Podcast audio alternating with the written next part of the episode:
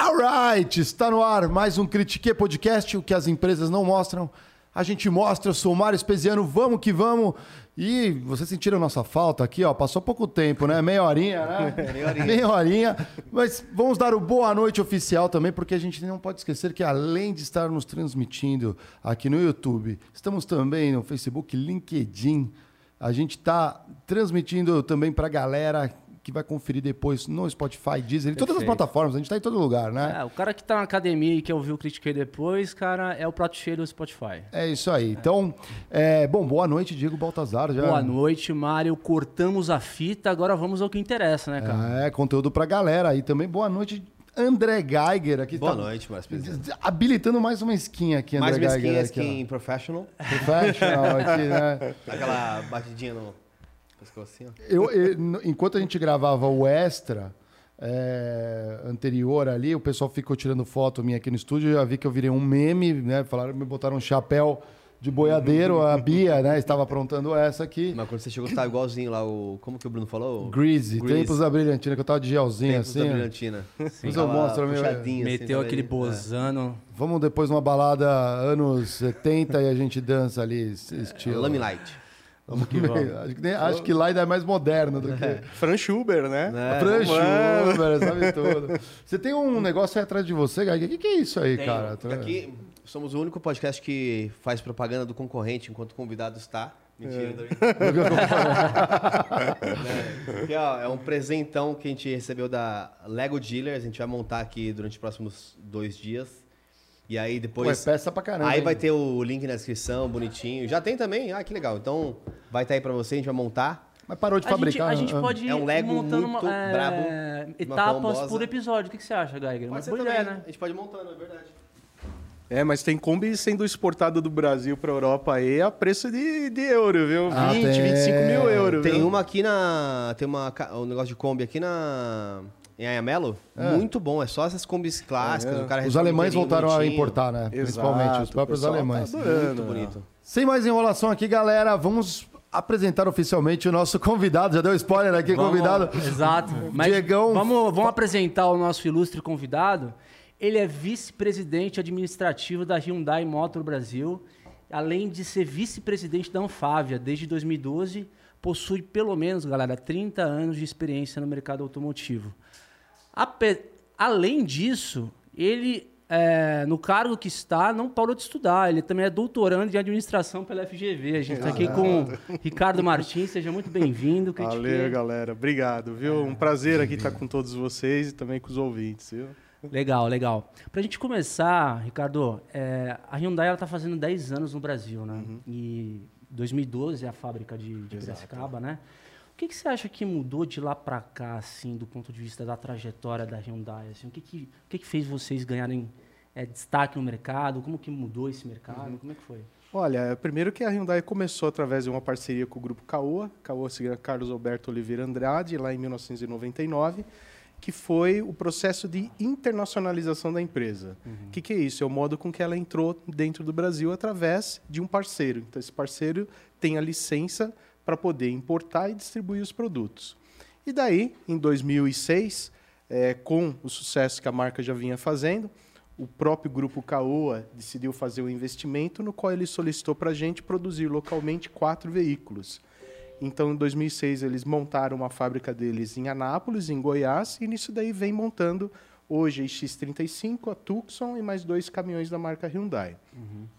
Com o sucesso que a marca fez nesse processo de internacionalização, nós chegamos ali nos idos de 2008, 2009, no qual a Hyundai deu um passo a mais e falou o seguinte: olha, além desse parceiro, eu também quero fazer outros produtos, só que agora produtos com, voltado para o segmento B de mercado de maior volume.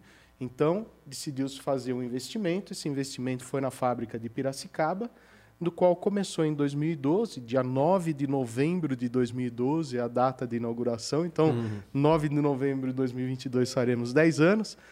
E nisso daí começamos a produzir um sucesso de vendas chamado HB20. O HB20, H de Hyundai, B de Brasil e 20 porque é o modelo uma ah, o nome é plataforma. exclusivo brasileiro? É exclusivo, não existe HB20 no resto do mundo. O HB20 foi desenhado para o Brasil. Caramba. Existe um produto similar nosso chamado I10, I20, tudo que o dimensional ele é parecido, segmento de mercado, só que ele foi desenhado para o Brasil. Por quê? Porque nós sabíamos que o brasileiro tem uma exigência completamente diferente de outros mercados. Uma característica, uma paixão. Ele tem paixão pela suspensão, ele tem paixão pelo acabamento, ele tem paixão pelo design, ele quer inovação, ele não quer ficar parado no tempo. Então, Hyundai trouxe essa fábrica e montou a HB20. Em 2017, portanto, aí cinco anos depois do HB20 ser produzido, começamos a produzir o Creta. Creta já é uma plataforma global, né, que é um SUV. Hoje, tanto a HB20 quanto o Creta são campeões de vendas. A gente só não vende mais porque não tem eh, como produzir mais na fábrica de Piracicaba que está por Demanda enquanto. reprimida, então. Demanda É. reprimida. Incrível. Demanda é reprimida. incrível, é incrível. Mas é, só para entender uma coisa, um contexto. Antes de decidirem vir para o Brasil, porque é um mercado muito bacana, imagino, né? Ninguém investe aqui, mas a Hyundai já exportava para América Latina, né? Já, a gente já tinha todo, todos os países aqui da América Latina e América Central, nós temos representantes, né? Ah, tá. Então esses representantes são os, os importadores oficiais no qual fazem a distribuição para gente. Aqui no Brasil a gente ainda Uhum. Foi com a tem... Caoa, né, no Foi caso? com a Caoa e Aham. na Argentina, no Paraguai, no Uruguai temos outros distribuidores. Eu lembro que quando chegou a Hyundai no Brasil, é, teve um grande investimento em mídia e marketing. Era Exato. propaganda, e a Exato. propaganda era bem diferente do que a gente estava acostumado com o Exato, carro.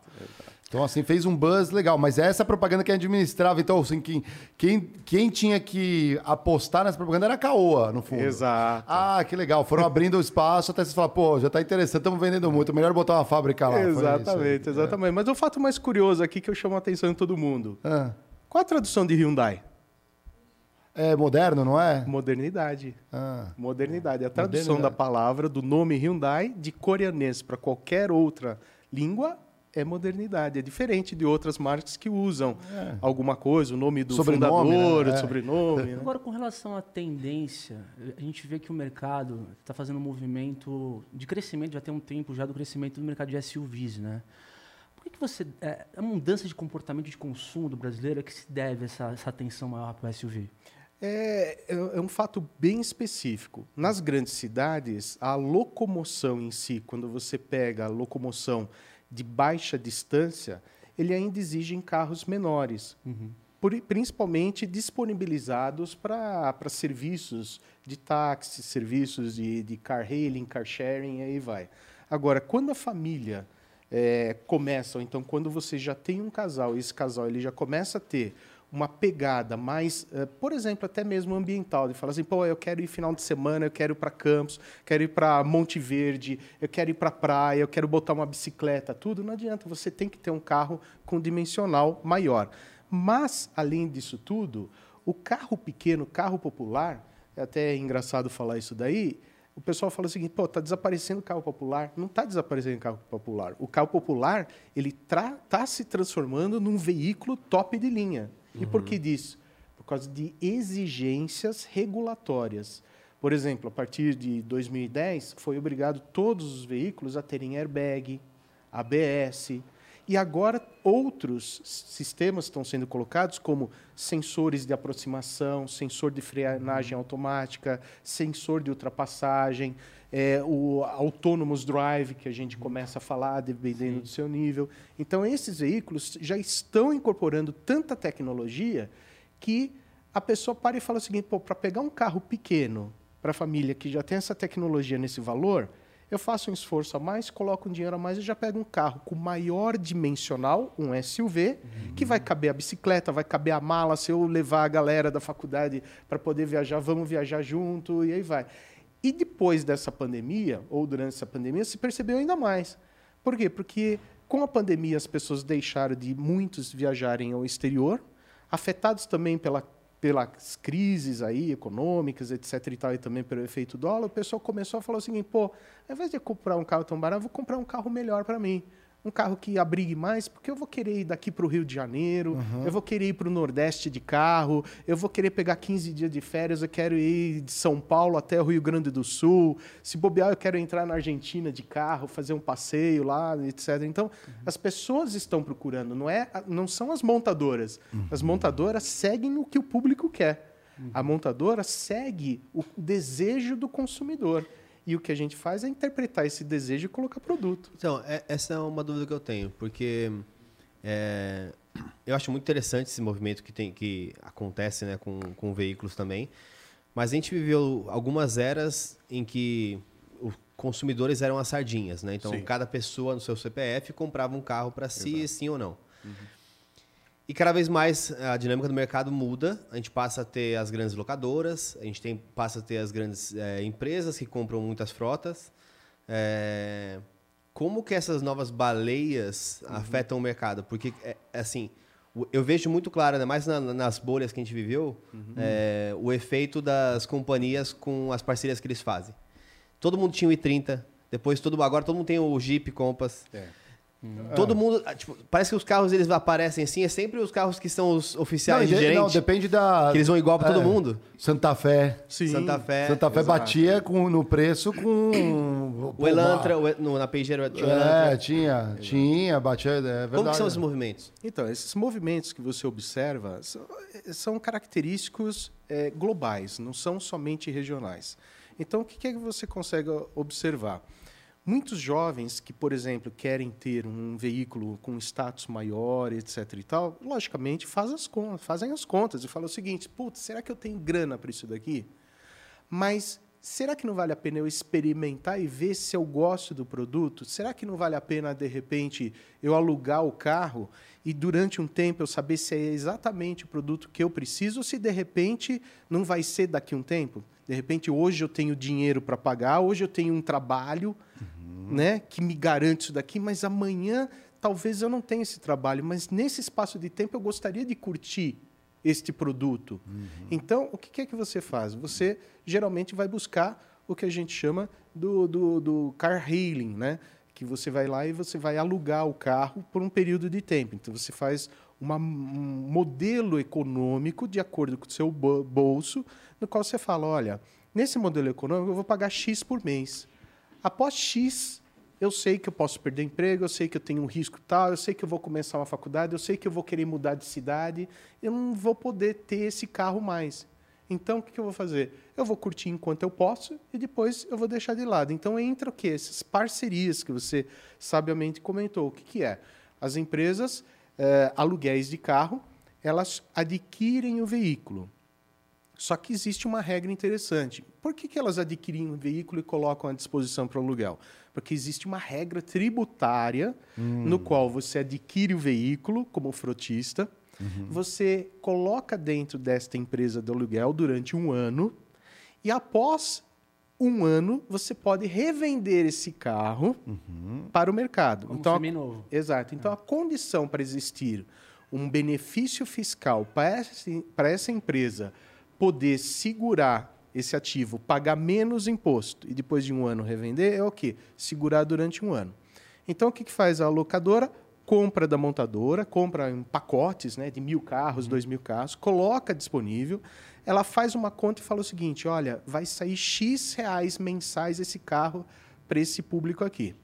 E ele vai alugando. O aluguel serve para fazer com que a operação se pague. Perfeito. Fluxo. Muitas vezes, exato, fluxo de caixa. Fluxo de caixa. A venda do carro após um ano, no qual ele comprou o carro sem pagar impostos, e na hora de vender ele vai vender a tabela eh, do carro FIP, significa que ele vai fazer uma margem de recuperação de preço ali.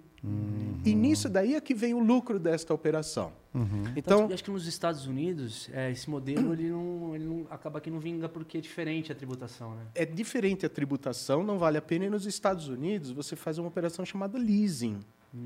O que, que é o leasing diferente de você fazer aluguel? No aluguel, você não fica com o bem no final. A menos que você fale para É. a loca, pra locadora, falar, ah, eu quero ficar com esse bem aqui. Daí você tem que esperar chegar o período, etc. e tal.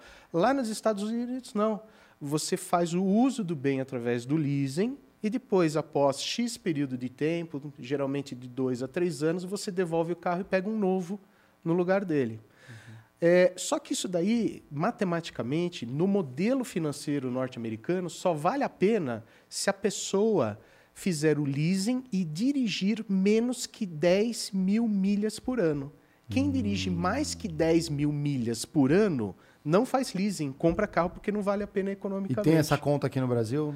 Essa conta nós já fizemos aqui no Brasil. Ah. Mas, de novo, o leasing no Brasil ele é impactado pelos impostos. impostos, então, né? não vale a pena. O modelo que se encaixa, por enquanto, melhor no Brasil, a menos que haja uma reforma tributária, né, que está Uhum. em discussão no Congresso, é você fazer o aluguel. Mesmo assim, o aluguel de carro é aquilo, é o momento. Se você ficar com, ficar com o aluguel de carro por mais de 3, 4 anos, a gente recomenda comprar um carro. Uhum. Porque senão você vai começar a perder dinheiro. Interessante. Entendeu? É, nos Estados Unidos também tem aquela cultura da obsolescência do bem, né? O americano quer sempre é, trocando. Tem, tem uma estatística interessante que fala que o para cada habitante americano tem 1.2 é, 1.2 é, um carro para 1.2 americano. né? Americanos. No Brasil é 5. Exato. Então veja, a, a diferença da relação do carro americano com o Eu acho que, brasileiro. acho que é mais já, acho que tem mais que um carro por, por americano, é 1.4 e para mais. Então tem o carro do final de semana, o carro da semana, eles têm aqueles Cara, big Estados trucks, Unidos- tem, tem tudo. Não, os europeus O também. carro do rodízio, é. É, carro do rodízio, rodízio, é. Carpool, carpool. Carpool. carpool. E tem uma, uma questão bem interessante também, quando a gente fala de tecnologia, é, de conectividade. Né? Você pega os carros da HB20 se diferenciaram por é, embarcar a tecnologia, por Sim. exemplo, do Blue Link. Queria que você comentasse um pouco dessa tecnologia. Exato. É, o, todo, todo mundo hoje que utiliza o carro, ele quer, além de você ter o prazer de dirigir, né, ter o design, ter inovação, ele quer conectividade. Isso daí é o ponto pacífico. Onde que ele estiver, ele quer ter uma conexão. O Blue Link ele vem para fazer esta garantia de conexão. Quando a pessoa estiver dentro do veículo, ele pode utilizar o seu próprio celular para se conectar ao veículo e o veículo se conectar a uma rede. Ao mesmo tempo, qualquer problema que o veículo possa ter, você pode apertar um botão e fazer uma chamada direta, independente se você está com o teu celular ou não, e uma atendente vai entrar diretamente dentro do canal de voz, dentro do som do seu carro, e você vai se comunicar com ela normalmente, falando, ó, furou um pneu, teve uma colisão, aviso de colisão, teve um acidente, uma parada, não sei o que está vendo com o carro, alguma coisa assim, me mande, ah, sei lá, uma emergência, mande um guincho, qual a concessionária mais próxima, até mesmo ah, serviços de concierge, né? A pessoa está aqui, acabou, por exemplo, pegou o carro e nisso daí tá, não sei, de alguma maneira não está funcionando o teu celular e a pessoa precisa de um sistema de redundância, até mesmo para poder localizar onde está o carro dentro do estacionamento, se o carro foi furtado, falar onde que está esse carro, sabe? É, ou até mesmo, por exemplo, você tem alguém da família que você quer de alguma maneira poder prestar um serviço, sabendo, ó, putz, eu tenho um pai que tem um mal de Alzheimer, mas mesmo assim ele dirige. É um grau de Alzheimer pequeno, mas eu preciso acompanhar onde ele está. Você tem essa. E, disponibilidade. e- e né? tem uma questão interessante nesse caso, que é que, uma coisa que a gente já discutiu aqui na mesa. É, se, por exemplo, a- você tem o usuário ali se cadastrando no sistema, você tem eventualmente descontos em seguradores, em seguradoras, Pela por forma uma opção como é. do usuário e se conectar ao sistema. É uma- é- ele pode querer, não querer, é, não querer Exato. não pode, É. querer, pode não Exato. querer dar os dados, né? Exato. Mas sabe uma coisa que eu não entendo porque não tem até hoje? Por que, que não tem. E os carros já evoluíram demais. Já tem hoje os sistemas lá, todos na, conexão? na, na tela, conexão e tudo. É, eu, pelo menos, eu tenho ah, muito, algum, algum tempo que eu não já uso tanto carro, mas um aplicativo que mostra pra você, por exemplo, tipo assim, ah, o seu carro precisa da revisão daqui a Não, mas tem. 3 ó, mil quilômetros. Não, e- é, o meu tem. Tudo automático? Você abre o seu, o seu aplicativo Você já e tem tá isso tudo daí. lá. Você já tem tudo isso daí. sim. Tá, tá, tá defasado, meu. É Tá- Vocês não carro, têm né, mais dor de cabeça. Você Eu já parei, tem é. uma agenda eletrônica à sua disponibilidade que, inclusive, já fala, ó, já quer fazer o agendamento? Você, pum, aperta no Mas aplicativo tem e manda ver. Tem isso. Mas? Ricardo, é, você vê ainda uma resistência do brasileiro com, com essa questão de fornecer dados para melhorar, por exemplo, uma- um monitoramento de sinistros de uma seguradora que esteja. Sim, é, existe uma, um conceito, por assim dizer, né? É, depende muito da pessoa. Se a pessoa logicamente, ela gosta de preservar seus dados. Então, essa preservação realmente, esse modelo de negócio, esse modelo de aplicativo, ele não acaba sendo utilizado. E ela tem a opção de simplesmente deixar eh, desligado. Né? Agora, outras pessoas falam, pô, eu, eu quero ter isso daqui porque eu quero ter mais benefícios com a minha seguradora. Então, a seguradora vai poder oferecer tais e tais serviços, eh, etc. E nisso daí eu vou colocar, eu vou autorizar realmente colocar. O que existia antigamente, quando o pessoal fazia o seguro e falava, ó, você quer pôr a caixinha aqui de rastreador ou não do veículo? Se É, puser o é. rastreador, você vai diminuir o valor do seu seguro. Se você não puser, não tem... Não põe a né? trava carneiro, né? Exato. Agora, tem fato, é, são, são culturas, né? Quando a gente fala nisso daí, é cultura. A cultura do povo leva a isso daí. Fatos como insegurança, fatos que querer saber, fatos de curiosidade. A gente tem que lembrar que o brasileiro, nós somos uma população jovem. E nós somos uma população jovem, ativa e gosta de aplicativo, e gosta de rede social, e gosta de estar conectado, e gosta de estar, sabe? E essa tendência só cresce, só cresce. Quantos aplicativos são colocados no mercado hoje em dia e quantos que você vai aderindo ao longo do tempo e até trocando, né? É. Vai trocando de X para Y, vai daqui, vai para lá, aproveita aquele que é melhor e aí vai. Olha que interessante, quando a gente fala em específico em conhecer os dados, né, que uma seguradora, por que, que uma seguradora gostaria de conhecer os dados? Para justamente dimensionar o pacote de serviço dela para aquele cliente e falar, pô, eu tenho oportunidade de fidelizar esse cliente, esse fideli- fidelizando, eu vejo que ele percorre tais caminhos, são caminhos seguros, etc. Se ele vier aqui com uma contraproposta de uma seguradora concorrente, vale a pena eu reduzir em 10, 20% o seguro dele, porque pelos dados analíticos, a gente pode oferecer. O cara trafega em boas rodovias, o cara tem um trajeto seguro, o cara coloca o carro realmente dentro da garagem, o, eh, o cara nunca excedeu velocidade, sabe? Então, esses dados contribuem com o próprio segurado. Não, e no limite. Eu ia estar é, lascado. No limite. Você sabe, você sabe que você pega no carona. limite, já- sem tecnologia, o, o prudente paga pelo imprudente. Porque Exato. no final do dia, o cara vai, passar- vai- a seguradora vai passar uma régua aqui, a média é essa. Ah, eu preciso tem. cobrar tanto de todo mundo. Então, é que pra mim, aí são aquelas questões de ética, começa a entrar em questões mais complexas. Ainda mais o Brasil sendo o Brasil e a criatividade dos nossos legisladores É, de fazer coisas criativas. Né? Porque assim, vamos supor que a gente pudesse lá ter é, o, o carro e isso é da, da super segurança, ele vai saber se você passou o farol ou não, passou a velocidade não. Aí alguém vem e fala assim, ah, agora que nós temos os dados, por que a gente não dá multa Sim, se a pessoa não, aqui no Brasil. automático. E aí você deixou o processo de dirigir tão mecanizado que assim, a única solução ou você vai pagar multa, 3 mil reais de multa por mês, porque assim, Exato. o humano ele está apto a, a errar, etc. É.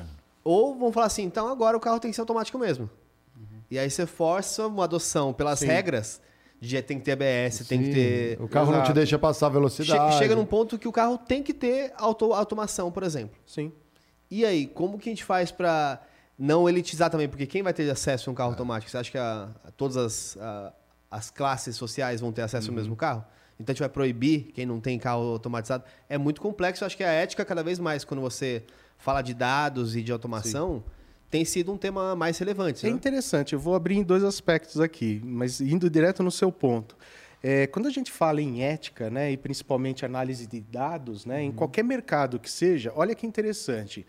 Não sei se vocês sabem, mas existem pesquisas que mostram três diferentes é, perfis de regiões globais no- na tratativa dos dados obtidos da sua população. E se fala o seguinte, que na Ásia, os- principalmente os governos mais fechados, eles restringem os dados. Na Europa, eles protegem os dados. E nos Estados Unidos, eles comercializam os dados. Ah, né? Então, veja que interessante. Dependendo do perfil da região, existe um mercado, existe o que eu vou fazer com aqueles E o dados. Brasil é, depende. O Brasil depende. Depende Pra do. que lado tá- Mas, por exemplo, Tudo tem seu preço. A gente É, protege, mas até um certo ponto. Mas imagine o seguinte: você usa não só para dados do seguro, tudo, mas você usa, por exemplo, para desenvolvimento contínuo inovação de produtos.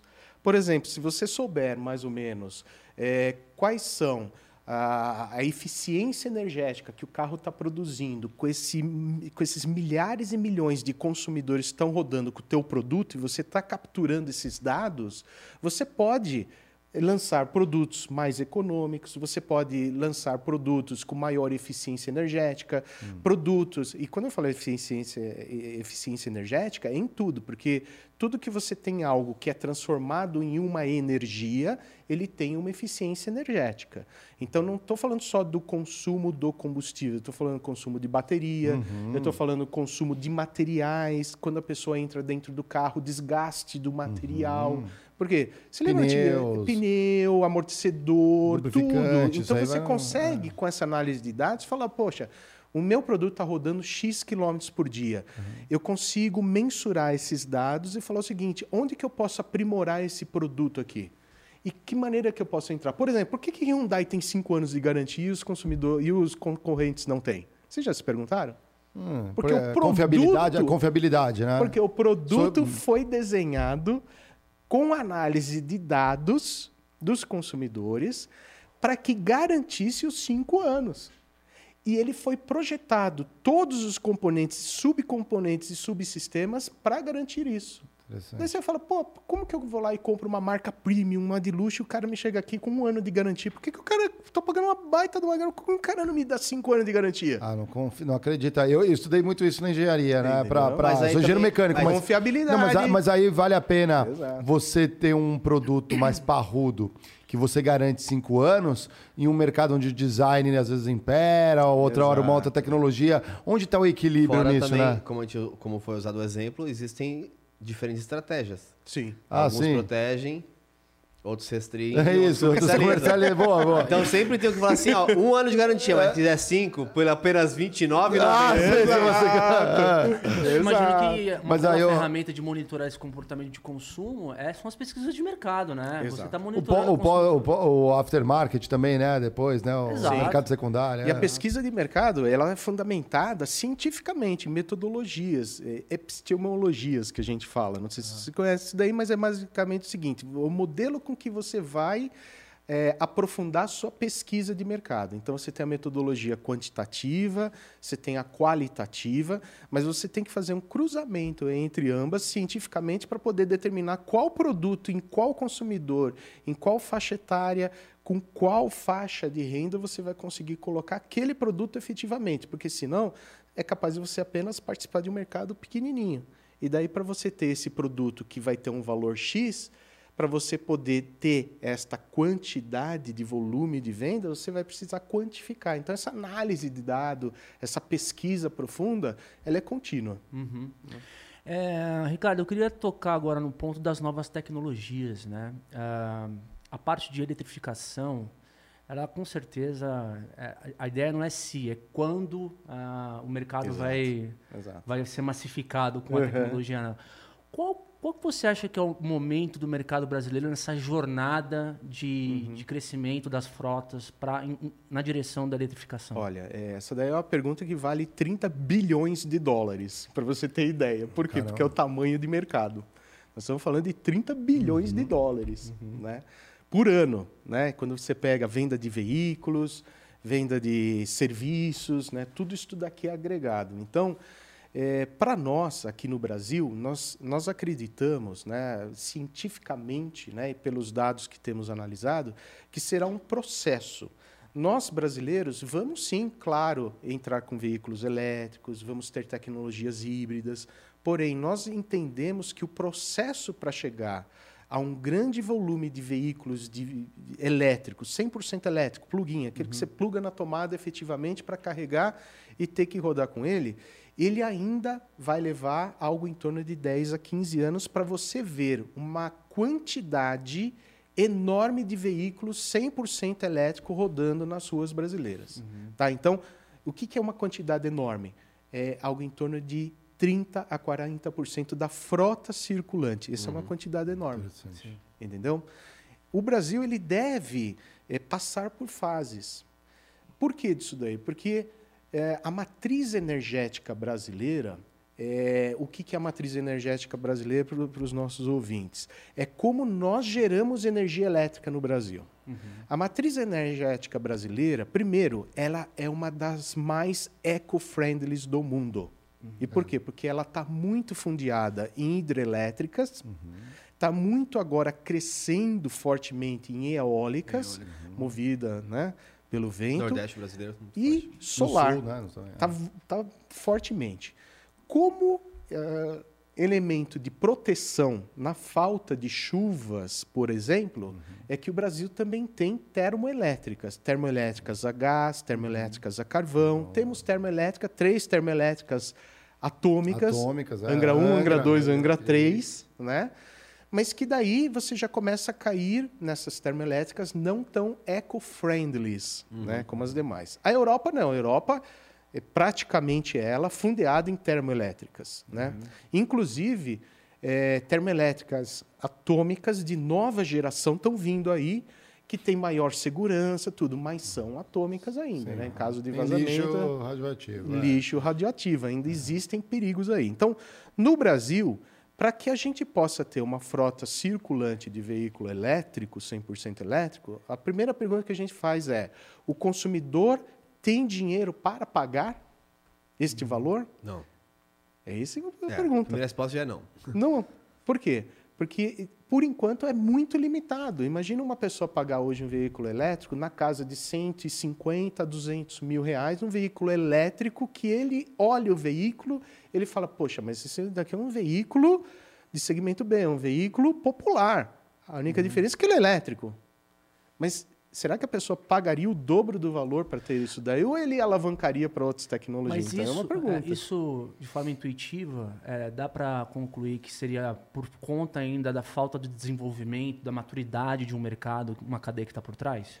Sim. É, parte não é a maturidade. A maturidade do brasileiro ela é muito rápida. De novo, nós somos muito jovens e a gente pode aderir a novas tecnologias muito rápido. Uhum. O problema é se nós teremos dinheiro para pagar essa nova tecnologia. Uhum. Não, né? mas eu digo as tecnologias por trás de um carro elétrico. Uhum. É, que é pontos tem, de abastecimento. Exatamente, pontos de abastecimento, mercado pouco desenvolvido, lógico que você vai ter um preço maior. Exato. Você não tem a massificação da tecnologia. Uhum. Será que uhum. passa por isso também? Sim, isso daí vai passar. O ponto principal é, primeiro, você ter uma rede de infraestrutura de abastecimento que recarregue rapidamente o carro. Uhum. Esse daí é o ponto de interrogação. É.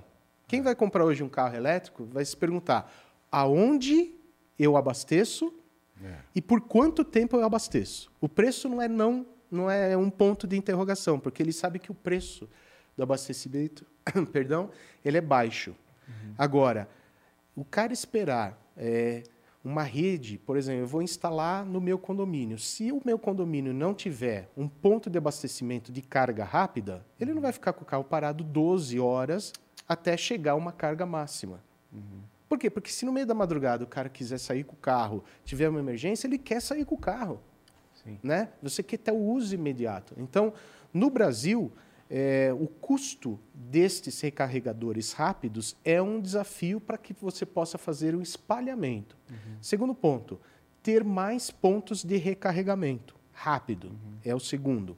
Terceiro ponto, não sei se você sabe ou não, mas se nós tivermos à noite, à noite, tá? À uhum. noite que todo mundo já não está hum, consumindo tanta energia.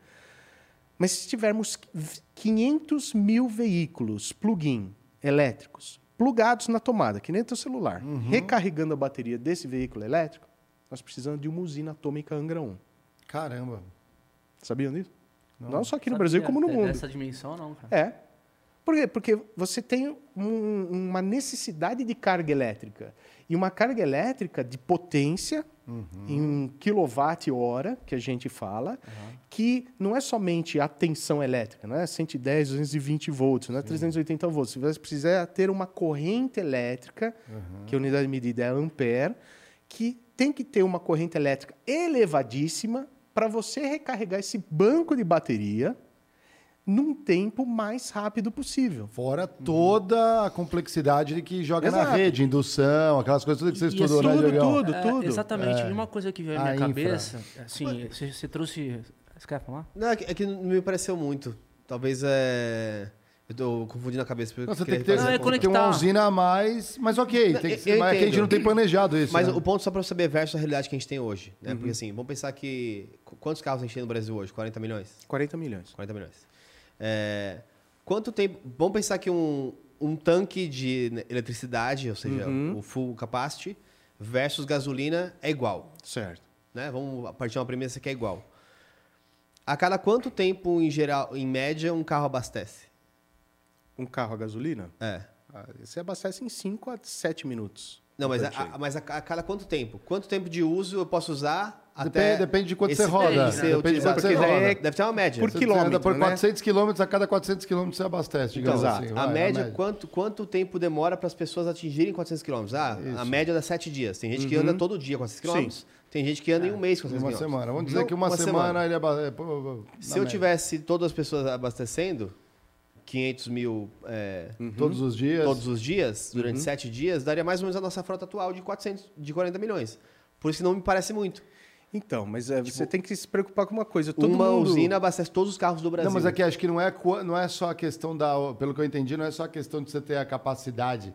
Você tem toda a estrutura, porque quando você pluga na tomada, não é igual botar o celular. O carro ele vai ter uma. Ele, ele puxa de uma forma. é isso- o jeito que consome Isso. a energia, O né? que eu tô falando para eu ter a dimensão do tamanho é que se eu pegasse e assumisse que eu abastecer a cada 7 dias um carro normal, aí ele demora 12 horas. Então, eu abastecer a cada 12 horas, eu abasteço é, 500 mil carros. Isso. E eu vou manter só esse padrão médio de abastecer 500 mil carros. Em 7 dias, eu abasteço é, dois, vai dar, vai dar 7 milhões, que é um Isso, milhão, é. a cada 12 horas, um, um- um milhão por dia. Então, 40 dias para Aí, abastecer ó, to- cadê a todos os carros do Brasil. ali, Bia? Daqui a pouco é esse. falei fumaça na cabeça. Tire a calculadora Demora daqui. 40 dias É. para uma usina abastecer todos os carros do Brasil. Essa era a conta que eu queria fazer para saber. Eu a entendi média seu de ponto, mas o ponto é o comportamento do consumidor. Uhum. Daí entra aquela análise de dados. Quando você está aqui no estúdio, né, gravando, etc e tal, você tira o teu celular e deixa recarregando, a Sim. maior parte das vezes. Quando você chega em casa, você já Sim, chega, à noite. você não olha qual é a carga, você vai lá e espeta. Entendi. É isso aí. Virar hábito. né? Então, Então, quando é- é você tem um de ter 20 veículo elétrico, o cara sabe que se faltar bateria, o carro não sai do lugar. Por não sair do lugar, o cara ele vai automaticamente. Parei no, sei lá, No parei shopping. no shopping. É. Pau. Parei no. Entendi. Pum. Na Europa é na Foi rua a fazer estrutura. Padrão, padrão de consumo. Né? Não, então, Sim. e- entendeu? e- isso, não, exatamente. né? Mas olha só que interessante, na Europa, a estrutura, eu vi em vários países, é ali na rua. Você estacionou seu carro bonitinho, Exato. ninguém vai lá mexer. Noronha agora é assim. Hã? Em Noronha tem agora. Em Noronha é assim. Pô, mas você vai Até andar 2030. aí, Não, é- rodar é, o- porque começou lá, que até Noronha? 2030 a ilha Sim. vai virar to- 100% elétrico. Só carro E elétrico vai precisa, poder- né? é. Faz todo É, sentido. Faz todo sentido, né? Ficar transportando combustível. Exato. E a Então, distância é curta, que, né? Que tipo de É, energia tem lá hoje? Que tipo de energia tem lá hoje? O que, que tem? Eólica e solar, né? A maior parte. né? Deve ser Ah, querosene. ainda não, agora tá virando, graças a Deus, mas era queima de querosene e Querosene, carvão. né? Exato, Imaginei que era era, querosene. Sim. Você- Aí não faz é, nenhum sentido, né? Não, não faz, não faz o menor Mas eu tive sentido. lá em 1998, É, tá, né, em Fernando muito, Noronha. melhorou muito. É, eu senti a precariedade, mas o pessoal já colocava, já tinha lá uma primeira né, torre eólica lá, e foi engraçado, né? Porque Brasil é, é desafiador, né? Brasil a gente chama que é uma jabuticaba. Jabuticaba por quê? Porque jabuticaba só tem no Brasil, não tem no resto Sim. do mundo, né? Clássico. Então o que ocorre no Brasil fica no Brasil e você se É, lasca no Brasil. Olha só que engraçado, né? É, lá em Fernando de Noronha, o pessoal tinha acabado de colocar a torre e falou: pô, vamos deixar mais eco-friendly, etc e tal. Só que não haviam pensado na rota dos pássaros migrantes. E eu observei há um ano atrás, quando eu fui para Pernambuco, que ali no Jaboatão dos Guararapes, que é uma região industrial, existem diversas torres eólicas no chão, esperando autorização para que sejam elevadas, por assim dizer, porque se descobriu que também é uma rota de passagem de pássaros. Putz. Só que na Europa está lotado.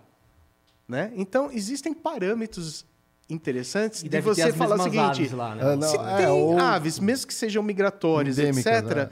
Qual foi a solução dada? Né? Como que nós equilibramos todos os pontos? Não estamos deixando de nos preocupar com um todo. Uhum. Né? Mas, de novo, será que a gente muitas vezes não poderia ser um pouco mais proativo, analisar o que foi feito lá fora, as características e rapidamente, o que eu estou falando é rapidamente, Uhum. Trazer para o Brasil para que a gente não fique sentado debaixo de pés de jabuticaba por o resto da vida, falando: ah, não, aqui o problema é nosso, enquanto eu não solucionar essa jabuticaba, eu não vou colocar usinas aqui, é. sabe, mais eco-friendly. Isso daí poderia solucionar a falta de energia elétrica Sim. nos momentos de pico, por exemplo, se a gente vier com novas energias. Pode incentivar a maior quantidade de eletropostos de carregamento rápido. De novo, carregamento rápido exige potência, é, exige energia disponível naquele momento. Uhum. Né? Você não vai colocar assim numa BR-101, numa BR-116, mas nós precisamos, para vocês terem ideia, se a gente for calcular do, do sul até o nordeste, para que a gente pudesse ter uma rede de eficiência para isso daí, nós estamos falando algo em torno de 3 milhões de postos, de eletropostos Estou falando lá do Rio Grande do Sul até o Rio Grande do Norte, senhora. tá? 3 milhões de eletropostos para que haja disponibilidade para que qualquer consumidor possa parar o seu carro uhum. e eles têm que ser de alta eficiência, rápidos, uhum. etc e tal, que o cara no máximo em 15, 20 minutos consegue ter uma carga de pelo menos 70% para ele continuar rodando, etc. Mas né? aí não entra é. também, vamos, vamos ser polêmicos, aquilo que era, aquilo, vamos ser polêmicos, né?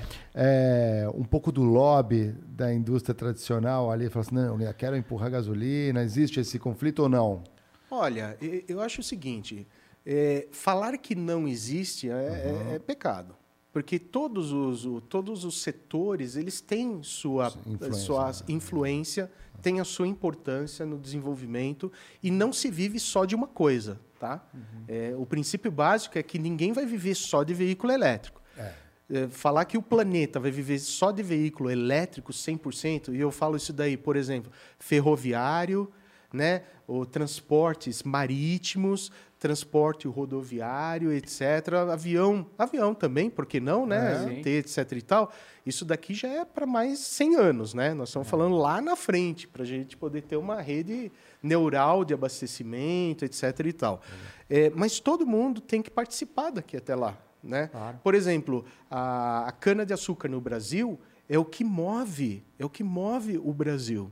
A nossa gasolina 27% da nossa gasolina, quando você vai abastecer gasolina comum lá no posto, já tem etanol. 27% de etanol. Uhum. Vocês sabiam disso daí? Uhum. É 27%. Foi subindo, né? Ao longo do foi tempo, subindo, né? ao longo do tempo foi aumentando. 20, 25. Daqui a pouco vai ser só etanol. Né? Então, se a gente tiver, de repente, uma mudança gasolina genérica. Né, de gasolina para etanol, é, não estou aqui somente defendendo etanol, eu defendo todas as tecnologias, todas as tecnologias, inclusive a, de hidrogênio, que é a, a top eu que vai ser o futuro. Universidade. É, não, e tem, tem, um, tem, uma questão que eu acho que é bem importante nesse tema, que é a concorrência de impactos. Né? Por exemplo, se, se de um lado você tem o petróleo com uma cobertura pulverizada, um mercado bem estabelecido, em diferentes regiões do mundo, né? ou seja, é uma cadeia global bem estabelecida. Por outro lado, a eletrificação envolve, por exemplo, o lítio. Exato. Né? E o lítio tem, um, tem uma pesquisa que fala o seguinte: pesquisa não, é fato. 70% da concentração de lítio do mundo está em Argentina, Bolívia. Chile Bolívia. e Bolívia. Exato. Então, primeiro ponto, o quão lítio, o quão o lítio vai ser mais limpo que o petróleo? Ponto 2, o quão risco é concentrar o poder na mão de poucos países que detêm essa reserva para que de fato você consiga garantir, garantir o abastecimento do mundo com essa tecnologia. Sim, é, esse daí é o ponto primordial. Não adianta você ter tecnologia se não tem o supply chain por trás, a cadeia de fornecedores é. e a tecnologia que garante. Segundo, você não pode, é, nessa nova era, querer concentrar somente é, produtos, insumos em determinadas regiões. A gente não pode cair no erro de novo de falar que a gente depende dos Emirados Árabes, da Arábia Saudita, do Kuwait, do Irã, do Iraque, não sei é. o quê, porque depende daquilo ali. Veja o que está acontecendo com a guerra que está ocorrendo hoje sim. com a Ucrânia e que a Alemanha depende do gás que vem justamente da Rússia, ali, né? dos gasodutos, e que agora estão interrompendo e os caras estão voltando para a usina atômica. É. Né? Então veja que a matriz energética é, ela tem que ser diversificada. A tecnologia tem que ser diversificada. A tecnologia da bateria não pode depender só de lítio. Antigamente era o cádmio, né? Tem o lítio, nióbio. tem o crômio, Nióbio tem o nióbio. É, Nióbio, né? é. Eu- O nióbio é brasileiro. Mas eu acho assim, a tecnologia ela vai se modificar e ela vai né, querer achar os seus caminhos. E, e, por exemplo, né, de novo, quando a gente estava até comentando um pouco, né? É, quando a gente analisa a matriz energética europeia, a matriz energética brasileira, são completamente diferentes. Completamente diferentes. E quando você, tentando amarrar um pouco, a sua pergunta de matriz energética, um pouquinho sobre carro elétrico, etc., né? É, veja só, tem uma pesquisa recente da Associação de Engenharia Automotiva, que é uma associação brasileira aqui, que congrega não só montadoras, mas também congrega é, institutos de pesquisa desenvolvimento, em que um dos professores, ele chama Plínio Nastari, e eu reconheço aqui os dados que ele mesmo colocou, e que ele faz um- uma anotação falando o seguinte: ah, se você pegar um veículo 100% elétrico, plug-in, europeu, e fazer ele rodar na Europa, fazendo com que a matriz energética, a geração de energia elétrica, abasteça aquele veículo, e depois você vai medir a emissão de gás eh, carbônico da geração dessa energia elétrica até passar dentro do carro, abastecer o carro, e o carro transformar essa energia em a potência na roda. E essa potência você gasta no asfalto. Então a gente fala de quando nasceu a energia até quando morreu a energia no asfalto. Tecnicamente a gente chama do poço, porque a gente remete ao poço de petróleo, Petróleo, do né? poço que gerou, né, gerou energia, a roda. Então, quando a gente mede na energia, na matriz energética europeia, um veículo 100% elétrico, é, ele vai jogar na atmosfera 93 gramas de gás carbônico por quilômetro. 93 gramas. Então, matriz energética europeia, num veículo 100% elétrico, 93 gramas de gás carbônico. Pesadinho, hein? É pesadinho. Só que, se você trouxer esse mesmo veículo elétrico europeu, sem mudar nada, e colocar aqui no Brasil e fizer o mesmo cálculo com a matriz energética brasileira, que é mais limpa do que a europeia, ele cai de 93 para 63 gramas. 93 para 63 gramas. Ou seja, europeus, americanos, doem seus Teslas. A gente Agora- vai cuidar melhor da. Exato. da- Agora tem mais dado. Olha que incrível. Se você pegar é, o veículo nosso movido é um motor flex. O que é um motor flex? É quando ele queima tanto gasolina quanto etanol. Muito bem. Quando você mede esse mesmo motor flex no Brasil, sem ser elétrico o carro, é apenas o motor de explosão que você compra na concessionária, Com álcool. e você abastece 100% co- com álcool, com etanol, quando você faz a conta da matriz energética brasileira, mais o carro abastecido 100% com etanol, ele vai dar um índice de 46 gramas de gás carbônico por quilômetro. Ou seja, metade do que emite um veículo 100% elétrico na Europa, 100% Usando a nossa Europa, matriz, né? Usando... Usando a nossa matriz energética e o carro abastecido com etanol, já é a metade. Agora, o mais surpreendente, que é o último número que o professor Plínio Nastari Por trouxe. favor.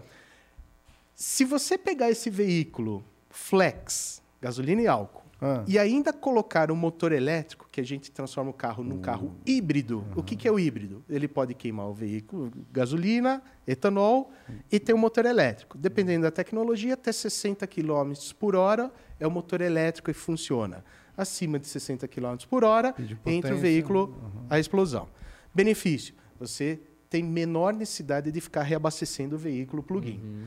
Sabe quantos gramas cai? Cai de 46 para 23 gramas Caramba. de gás de- carbônico. Aí, tá vendo? Nossa, Mescla de tecnologias, ele- talvez e- essa Exato. seja a tendência. Essa é a tendência. Então, quando a gente fala que o Brasil é uma jabuticaba, ela é uma jabuticaba muito curiosa e científica. Por quê? Porque se você analisar a fundo as metas de emissões de gás carbônico para sistemas veiculares, cada região tem uma especificidade. Não adianta você fazer análise pura, ah, porque aquele veículo é bom. Ele pode ser bom lá, Mas aqui, na matriz energética, ele pode ter ganhos ainda mais significativos e não tão impactantes, até mesmo economicamente. Por exemplo, o que fazer com frotas e frotas de veículos elétricos cuja bateria se sabe que tem desgaste e nós vamos ter que fazer reciclagem de bateria? Uhum. E até que ponto você consegue reciclar a bateria? Por exemplo, eu trago aqui dados, por exemplo, dessa latinha, dessa latinha uhum. de alumínio. O Brasil é o país que mais recicla latinha de alumínio no mundo. É. O índice é de 95% das latinhas são recicladas no Brasil. Uhum. É o uhum. país que mais recicla. No resto do mundo, não se recicla, uhum. quase, esse índice. É muito abaixo. O pessoal até prefere ter a garrafa retornável, né? É verdade. De, de vidro retornável, Sim. etc. E tal. O Brasil tinha isso daí, mas você tem uma economia circulante no Brasil que, na conta, vale mais a pena você ter a circulação da garrafinha de alumínio, né? Do, do package em alumínio, do que o package em vidro. Uhum. Até energia para você fazer o vidro, etc. Então existem. O de reciclagem. Né? Exato. Né? Existem especificidades que cientificamente você tem que analisar. Uhum. Você não pode simplesmente falar é bom lá na Coreia do Sul, é bom na Europa, é bom nos Estados Unidos, traz para cá que vai ser bom para o Brasil. Não necessariamente faça uma boa análise. Faça análise de dados. Mas, e, Analisar dados nossa, é o que precisamos. Não, isso é muito Nem legal. A, a, parte da estrutura, por exemplo, elétrica, né? Que todo mundo, quem quer ter um carro elétrico, vai ter que ter estrutura e a gente já tem Sim. um déficit de infraestrutura nas ruas. Mas como que fica a questão do, do, do, do, valor, do preço do combustível, porque aí você está dizendo uma, uma, coisa que é bem interessante, dá para desenvolver o sucro alcooleiro melhor. Vamos exportar etanol, amigão, Exato. na Europa. Ó. Por exemplo. Você abasteça com etanol. E tá, mas, produz. mas aí você manda para a Europa num, num navio... Híbrido. Num ah. navio... Ah, não, que sim. vai gastar diesel. Exatamente. Já vai ser outra equação vai... a ser estudada. É, a, te a, tecnologia do veículo movido a hidrogênio. Isso eu estudei. Nessa é. matriz energética, o a poluente é a água, né? O componente é a água. É, então é. imagine o seguinte, que ao mesmo tempo que você pode produzir cana eh, ou etanol e você transportou o etanol para um posto de gasolina e você sabe que o etanol tem hidrogênio. Sim, você dá para reformar Você o etanol, reforma o é. hidrogênio, é. né, através das células de combustível que a gente chama de fuel cell, né? E por que disso daí? Porque você consegue extrair facilmente através da eletrólise, você consegue extrair o quê? O elétron. E o elétron abastecer uma bateria, a bateria abastecer um veículo. Então, imaginemos que num sistema de distribuição, dependendo da região, não estou falando em todo o país Brasil, estamos falando dependendo da região, talvez não valha a pena fazer torres e torres de transmissão para poder chegar a energia lá. Talvez valha a pena você ter um reformador etanol, e ter um gerador né, de etanol gerando não só combustível, se necessário for, como também eletricidade como hidrogênio. E nisso daí, o resultante dele, ele é ainda mais limpo nesta matriz energética. Quizá a gente consiga chegar a níveis próximo a zero de gás carbônico, que é a nossa meta.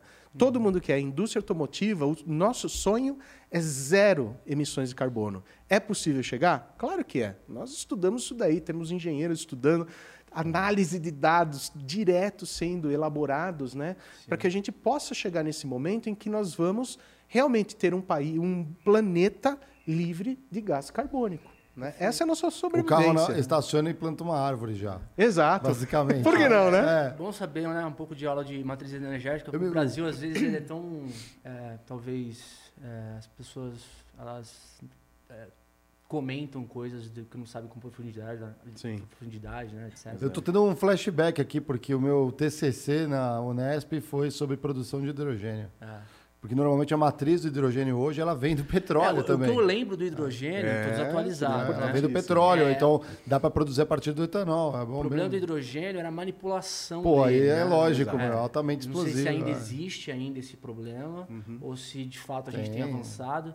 Mas acho que o hidrogênio, porque lembra, assim, sai água no escapamento. Sim, sim, é basicamente Exato. isso. O problema é que ele é altamente explosivo, né? É. Então, como é que você vai. Que ter uma caixa boa ali, com um cofre dentro do se carro. Você ali. explode é. o carro com o motorista dentro. Então, né? mas aí que tá. As tecnologias elas vêm justamente para cobrir, porque realmente a gente está falando de uma quantidade de hidrogênio necessária para movimentar o carro 500, 600, 700 quilômetros, é. que é eh, assim do tamanho de um tanquinho de combustível. Uhum. Né? Então é ínfimo. E, por exemplo, é, as pessoas falam, pô, mas o gás é, hidrogênio pode ser explosivo. Mas, por exemplo, o gás liquefeito também ele é explosivo, Totalmente. o gás liquefiado ele é explosivo. O que faz é quando a pessoa utiliza tecnologias paralelas, né? Não homologadas, não certificadas, não testadas exaustivamente em laboratório e que ocorre, por exemplo, né, aqueles vídeos, né, aqueles rios lá que aparece lá que o cara foi abastecer o carro, né? foi colocar o, o gás, né? é, compri- comprimido, né? O GN, GNC lá. é, e nisso daí explodiu o carro. Falei, pô, mas por que que explodiu o carro? Não sei o quê. Quando vai ver, realmente o cara adulterou o veículo. Tava, tava irregular, Tava fez um irregular, chute, o né? cara fez um somebody love lá em cima de todo mundo, né? Posto que o Brasil é uma jabuticaba, Jabuticaba, já viu o que, né? que pode acontecer. É. Temos é jabuticaba. o jeitinho brasileiro. O, eu, eu lembro que chegou a ter um estudo, mas eu não sei por que, que não Hum. foi mais assim do pessoal abastecer o carro elétrico, trocando a bateria como se fosse uma pilha. Ah, sim, exato, os Isso conjuntos. Hã? Os exatamente, uns conjuntos, né? Mas, mas, hum, não estamos indo para essa direção, ou é possível ainda? Olha, vai depender muito da logística. Nós acreditamos que empresas de logística que precisam manter as vans circulando, carro circulando, tudo, eles vão preferir fazer exatamente isso daí. Eles vão chegar em um determinado estacionamento e ali vai ter apenas a, A célula, a, né? célula de combustível, a célula de bateria. Então, ele remove, desaperta lá X parafusos, sobe um, tira aquele banco, entra um novo banco e em coisa de 10 minutos ele, o veículo voltou a circular normalmente. Então, isso daí é possível sim. Isso daí está sendo estudado não só para veículos de passeio, mas veículos de frota, né? Veículos que não podem parar. Por exemplo, até frotas de táxi, que o cara não pode parar. Sim. De repente não tem uma infraestrutura ali disponível para recarregamento rápido e o cara compara entre recarregar rápido durante, sei lá, uma hora, do zero a uma hora ele recarregar rápido, ao invés ele vai lá em 10 minutos faz uma substituição. Mas daí precisa o quê? O design do carro, né? Ele precisa estar preparado principalmente eh, no posicionamento físico dessas baterias e na forma com que você insere e remove, né? Insere e tira esse conjunto de bateria rapidamente e faz o plugin dele, né? Isso faz total sentido, né? Porque o carro, no fundo, para muita gente, ele não é um bom ativo. Ele fica a maior parte do tempo numa garagem. O pessoal vai, Exato. sei lá, vai, leva, vai, vai pro carro até o trabalho, aí deixa parado na garagem, aí volta.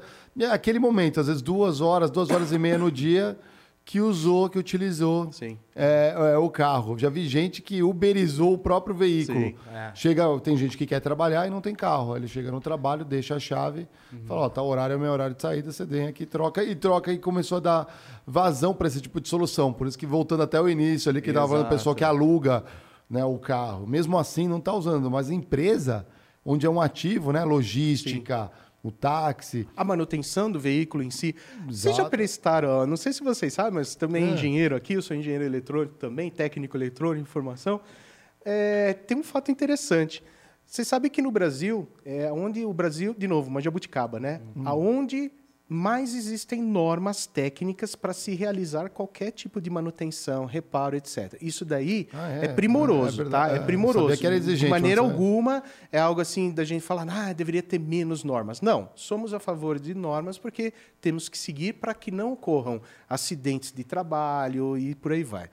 Mas, por exemplo, vocês sabiam que para você fazer hoje o reparo de um veículo elétrico, você tem que seguir uma mesma norma brasileira, NR10, NR1, NR12.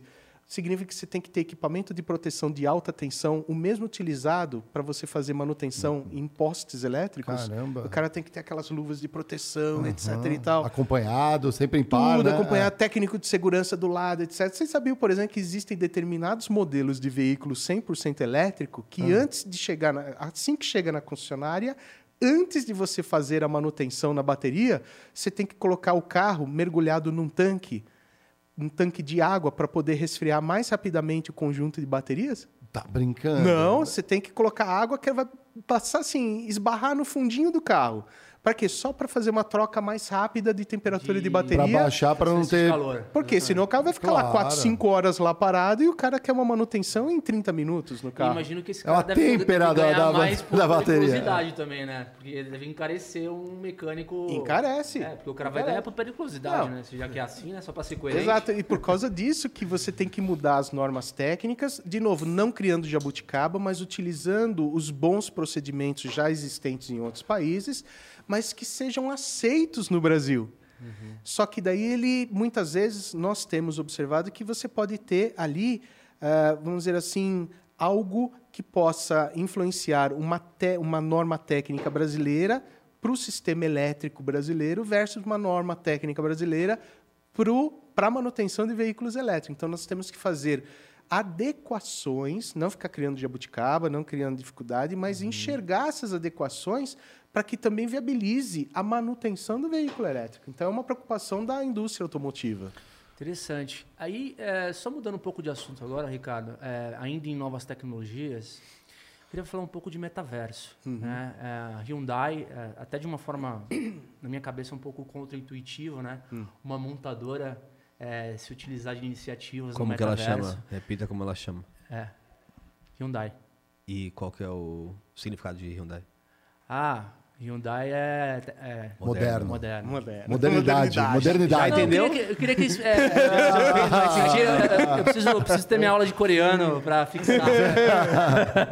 Não é que o seu intuitivo. coreano é do norte. Não, Mas é, é, é já perdeu, né? contra-intuitivo, assim, e aí que vem a pergunta, né, a curiosidade de saber qual que foi a estratégia da Hyundai em arriscar uma iniciativa dentro do metaverso e como que foi essa iniciativa?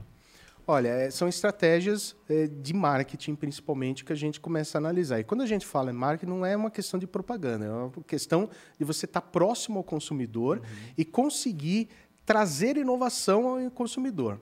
Quando a gente fala que Hyundai é modernidade, interprete como inovação, inovação constante nos produtos. Então, é, hoje o mercado ele é muito competitivo. Para você chegar no consumidor, ele precisa de modelos específicos e diferenciados em relação aos competidores. Não adianta você chegar aqui com um modelo de venda, um modelo de pós-venda, um modelo de relacionamento igual a que todo mundo está fazendo, porque você apenas está gastando dinheiro para ser igual a todo mundo. Você não precisa gastar, investir em treinamento, em desenvolvimento de pessoal, em desenvolvimento de talento, retenção de talento, atração de talento, se você apenas está, eh, vamos dizer assim, pensando na ja- na jabuticaba. Então, globalmente, eh, nós, como Hyundai, nossa, nossa, nosso DNA, ele nasce eh, na Coreia do Sul, mas de forma global. Eh, esta análise científica, até mesmo por eh, inteligência artificial, é que nos levou a adentrar na questão do metaverso mais rapidamente. Não que todo mundo não esteja, mas cada um tem um modelo de entrada. E nisso daí você garantir o quê? Fidelidade do cliente. Por que, que é que você tem que entrar nisso? Me fala, só para vender um produto uma vez? Não. Você tem que vender vários produtos consecutivamente para o mesmo consumidor. O segredo da venda, vocês sabem muito bem, não é vender um produto para aquele consumidor, mas é fidelizar ele para que ele se satisfaça, veja a importância, vejam canais de venda, ve- canais de serviços, a modernidade, o que, que ele está fazendo, o que, que ele contribui, que forma ele está inserido Até na sociedade. recompra, né? Exato, até não compra. Então, que LTV, forma né? que eu posso comprar esse veículo que eu não vou mais sair de casa? Aqui pelo celular eu vou comprar e a Hyundai vai me levar o carro lá. E se bobear, antes de eu comprar, ele vai levar para fazer um test drive na porta do meu carro, que é o que a gente já faz. Faz o test drive. Gostou, gostou. Quer fechar agora? A gente fecha agora. Entendeu? Na porta da tua casa. Isso Entendeu? é legal demais. É. Inclusive, tem mu- muita gente é, aí que compra alguma coisa pela primeira vez e fala assim, pô, gastei o dinheiro. Não se sinta tão mal, porque assim, a a- é muito provável que a empresa também perdeu dinheiro com você sendo cliente pela primeira vez. Sim. Né? Porque o, se o, É um ca- o. CAC, na verdade, o custo do cliente é. diluído no LTV, que é o tempo ao longo da, da vida. Exatamente. Então, a primeira vez que você, que você gastar, gasta feliz. A segunda, você fala assim, pô, sai quase tá começando a ficar meio ruim.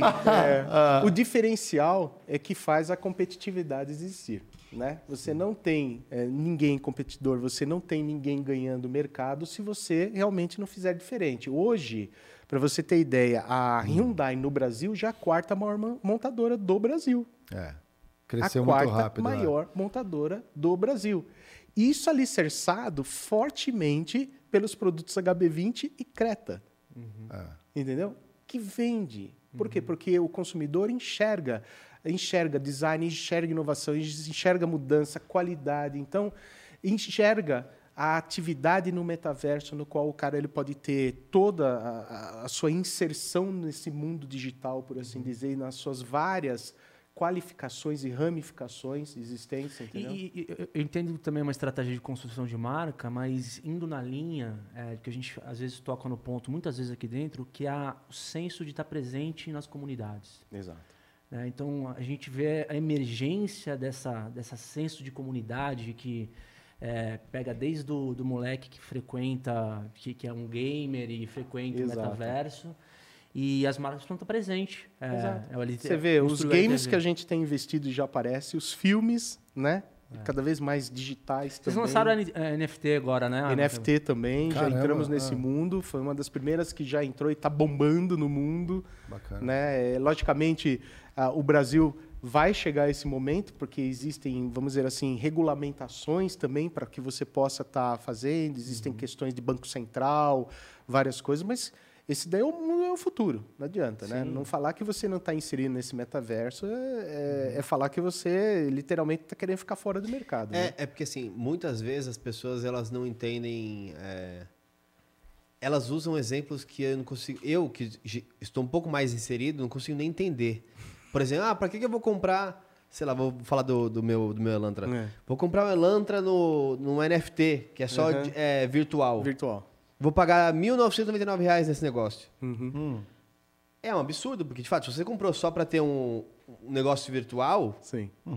só que hoje tem gente, por exemplo, tem várias pessoas que jogam Real Racing, que é um joguinho que você joga o carro real. Exato. Então você está comprando seu carro real para todo o metaverso. Então, sei lá, lançou você vai Forza. comercializar esse Lançou mesmo. o Forza. Você vai comercializar. Muito Você pode correr com outro carro, mas se quer correr com o seu Elantrinha dentro do- do- dos mapas do mundo, é o mesmo lugar. Isso é Porque bem imagina doido, o é. seguinte, ó, vou dar um exemplo simples, né, do metaverso. Imagine, não sei se vocês têm filhos ou não. Eu tenho um filho, Uhum. chama Augusto, 10 anos de idade, tá lá em casa, né? Oi, filho. É, Minha esposa salve, Camila, salve, salve. tudo bem? Salve, tô aqui Ele sabe trabalhando. mais você sobre metaverso Exato. já. Então imagina o seguinte, ele vai lá e faz diversas configurações, até que ele consegue chegar a uma determinada configuração, vamos dizer assim, do seu avatar ou do que, que sei lá qual que seja, em que dentro daquele universo, multi, daquele multiverso ou daquele metaverso, ele começa a ganhar cada vez mais os jogos. E nisso daí de ganhar, ele entra num ranking mundial. E nisso daí ele é convidado para ser o the best jogador, mas ele quer levar aquela configuração que ele levou. Então imagina você comprar um Elantra metaverso que você configurou e ele é campeão, e nisso daí o pessoal fala, puta, ele ganha porque ele configurou alguma coisa que eu não sei o que ele configurou.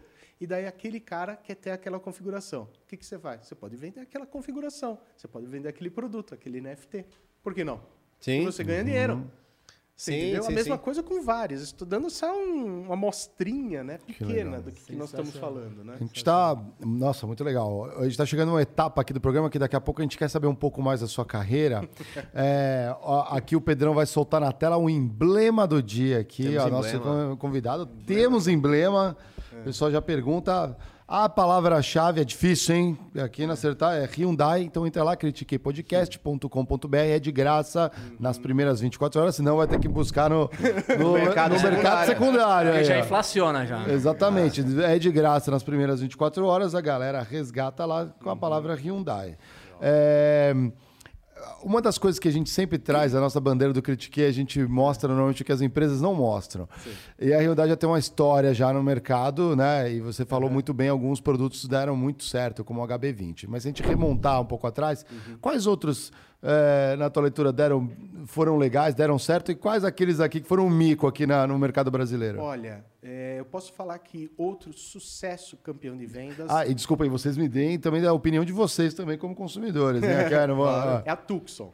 Ah, Tucson. Quem é. tem Tucson desde a primeira geração que É, começou não, a ser é, montada, importada, e depois começou com o nosso parceiro Caô a ser montado aqui, todo mundo fala, a qualidade do Tucson é primordial. Não, o pessoal busca usado, né? Exato. É. O pessoal busca usado. E o pessoal busca do tipo assim, eu preciso. Então você. é, as pessoas até evoluíram, né? Porque na realidade a X35 é Era a uma base da Tucson, Tucson, né? É. né? Que depende do país, a gente usa X35, usa Tucson, o nome. E ele vem se modificando ao longo do tempo, né?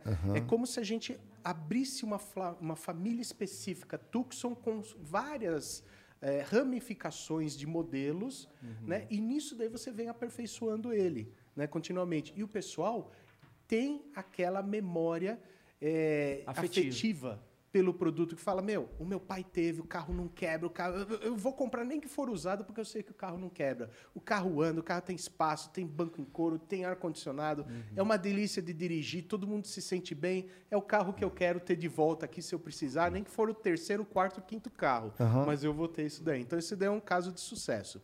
Um caso eu sou engenheiro mecânico, é verdade. Eu sei que o Exato. carro, é- ele, é, ele um aguenta. carro é. Hum. que começou aqui no Brasil e que teve um curto período de tempo é, foi o Ascent.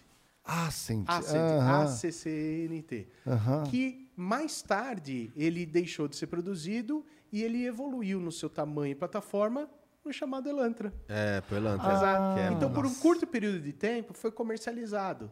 Mas por quê? Porque a gente descobriu, putz, não, precisamos dar uma classe maior para esse Ascent. E veio o Elantra. Então, o Elantra saiu desse. E você pergunta, pô, mas não fez tanto Um sucesso sedã, no Brasil? Né? Não fez sucesso naquele momento porque a gente limitou a cota de importação.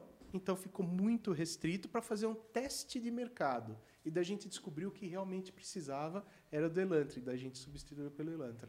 Você teve um, né? um- 2000 desde 2015, tá agora 2022, nunca fiz nada. Nada. é Nada. mesmo? Nem troquei óleo, mentira. Não, não vou- Mas saiu com o Nem carro. andou, pelo não, saiu. Não, deve estar com uns belos 80 mil já. Olha. É, Não, perfeito o carro. carro. Usuário de Elantra. E na época 2015, a moder- modernidade, né? 2015, o, o, o retrovisor, quando você liga ré, ele aparece no retrovisor. No retrovisor aparece Ah, a câmera de eu lembro a câmera disso de ré no retrovisor, metadinha sim. assim, ó, fica, nossa, Você Você não precisa quebrar o pescoço, E né? e não é a câmera essas webcam aí, não. É, É câmera, web, sério. Webcam. Você coloca, parece que não tem uma TVzinha no seu retrovisor. É muito, muito foda. Exato. Tem o que mandaram perguntar aqui, é o Veloster. O Veloster, eu, eu vou dar minha opinião como engenheiro agora. Uhum. Eu acho que é mico, mas é, não é mico como produto. Eu acho que ele, eu acho até um bom produto. Eu acho que a- o marketing exagerou demais. né? Parecia que era um negócio assim, não vou... É Exato. era a época do Camaro amarelo. Exato. E, Ah. e tá todo mundo achando que era um Camaro amarelo, não é? E um vai Camaro andar na amarelo. frente, mas É. era um motor 1.6. 1.6, não tem Exato. como. O ah. problema é que quando ele foi homologado para o Brasil, foi homologado a motorização 1.6. Lá fora tem 2.0. Né, Ah. que tem uma potência maior, mas por uma questão de preço, porque você sabe que quanto maior potência Mais você imposto. paga mais IPI. Aí não valia a pena, né? Daí não valeria a pena, que daí o consumidor não pagaria. Então a gente teve que acabar trazendo o 1.6. 1.6. Mas a tendência mundial é justamente você ter agora com veículos híbridos elétricos, você ter potência, né? Você ter torque, né? Aquele tranco, né? Então você vai ver que daqui a pouco nós vamos ter grandes surpresas aí. Ah, né? é? Olha só. não legal. posso falar. Não pode Se falar? a concorrência me mata. Meu sogro. aqui o, Meu, o- o o- emblema aqui, porque a gente não soltou aqui na tela aqui pra galera. Tem um caso curioso. Olha lá. Olha ali, ó. Ó. Caramba, tá- será que tá no Elantra ou numa Tucson aqui, ó? Parece uma Chique, Tucson aqui, ó, tá chique. Tá numa Tucson, tá numa Tucson. Tá, numa, tá, tá, tá uma Santa Fé. É, uma- é, né?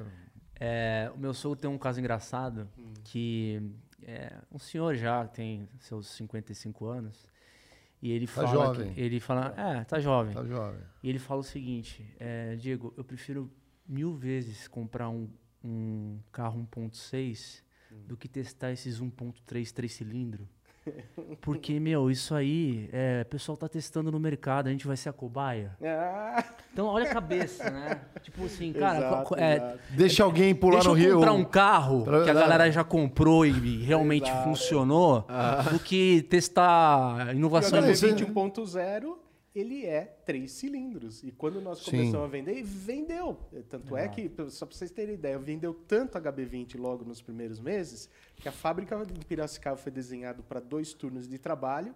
E devido a essa necessidade de demanda, nós resolvemos fazer o terceiro turno de trabalho.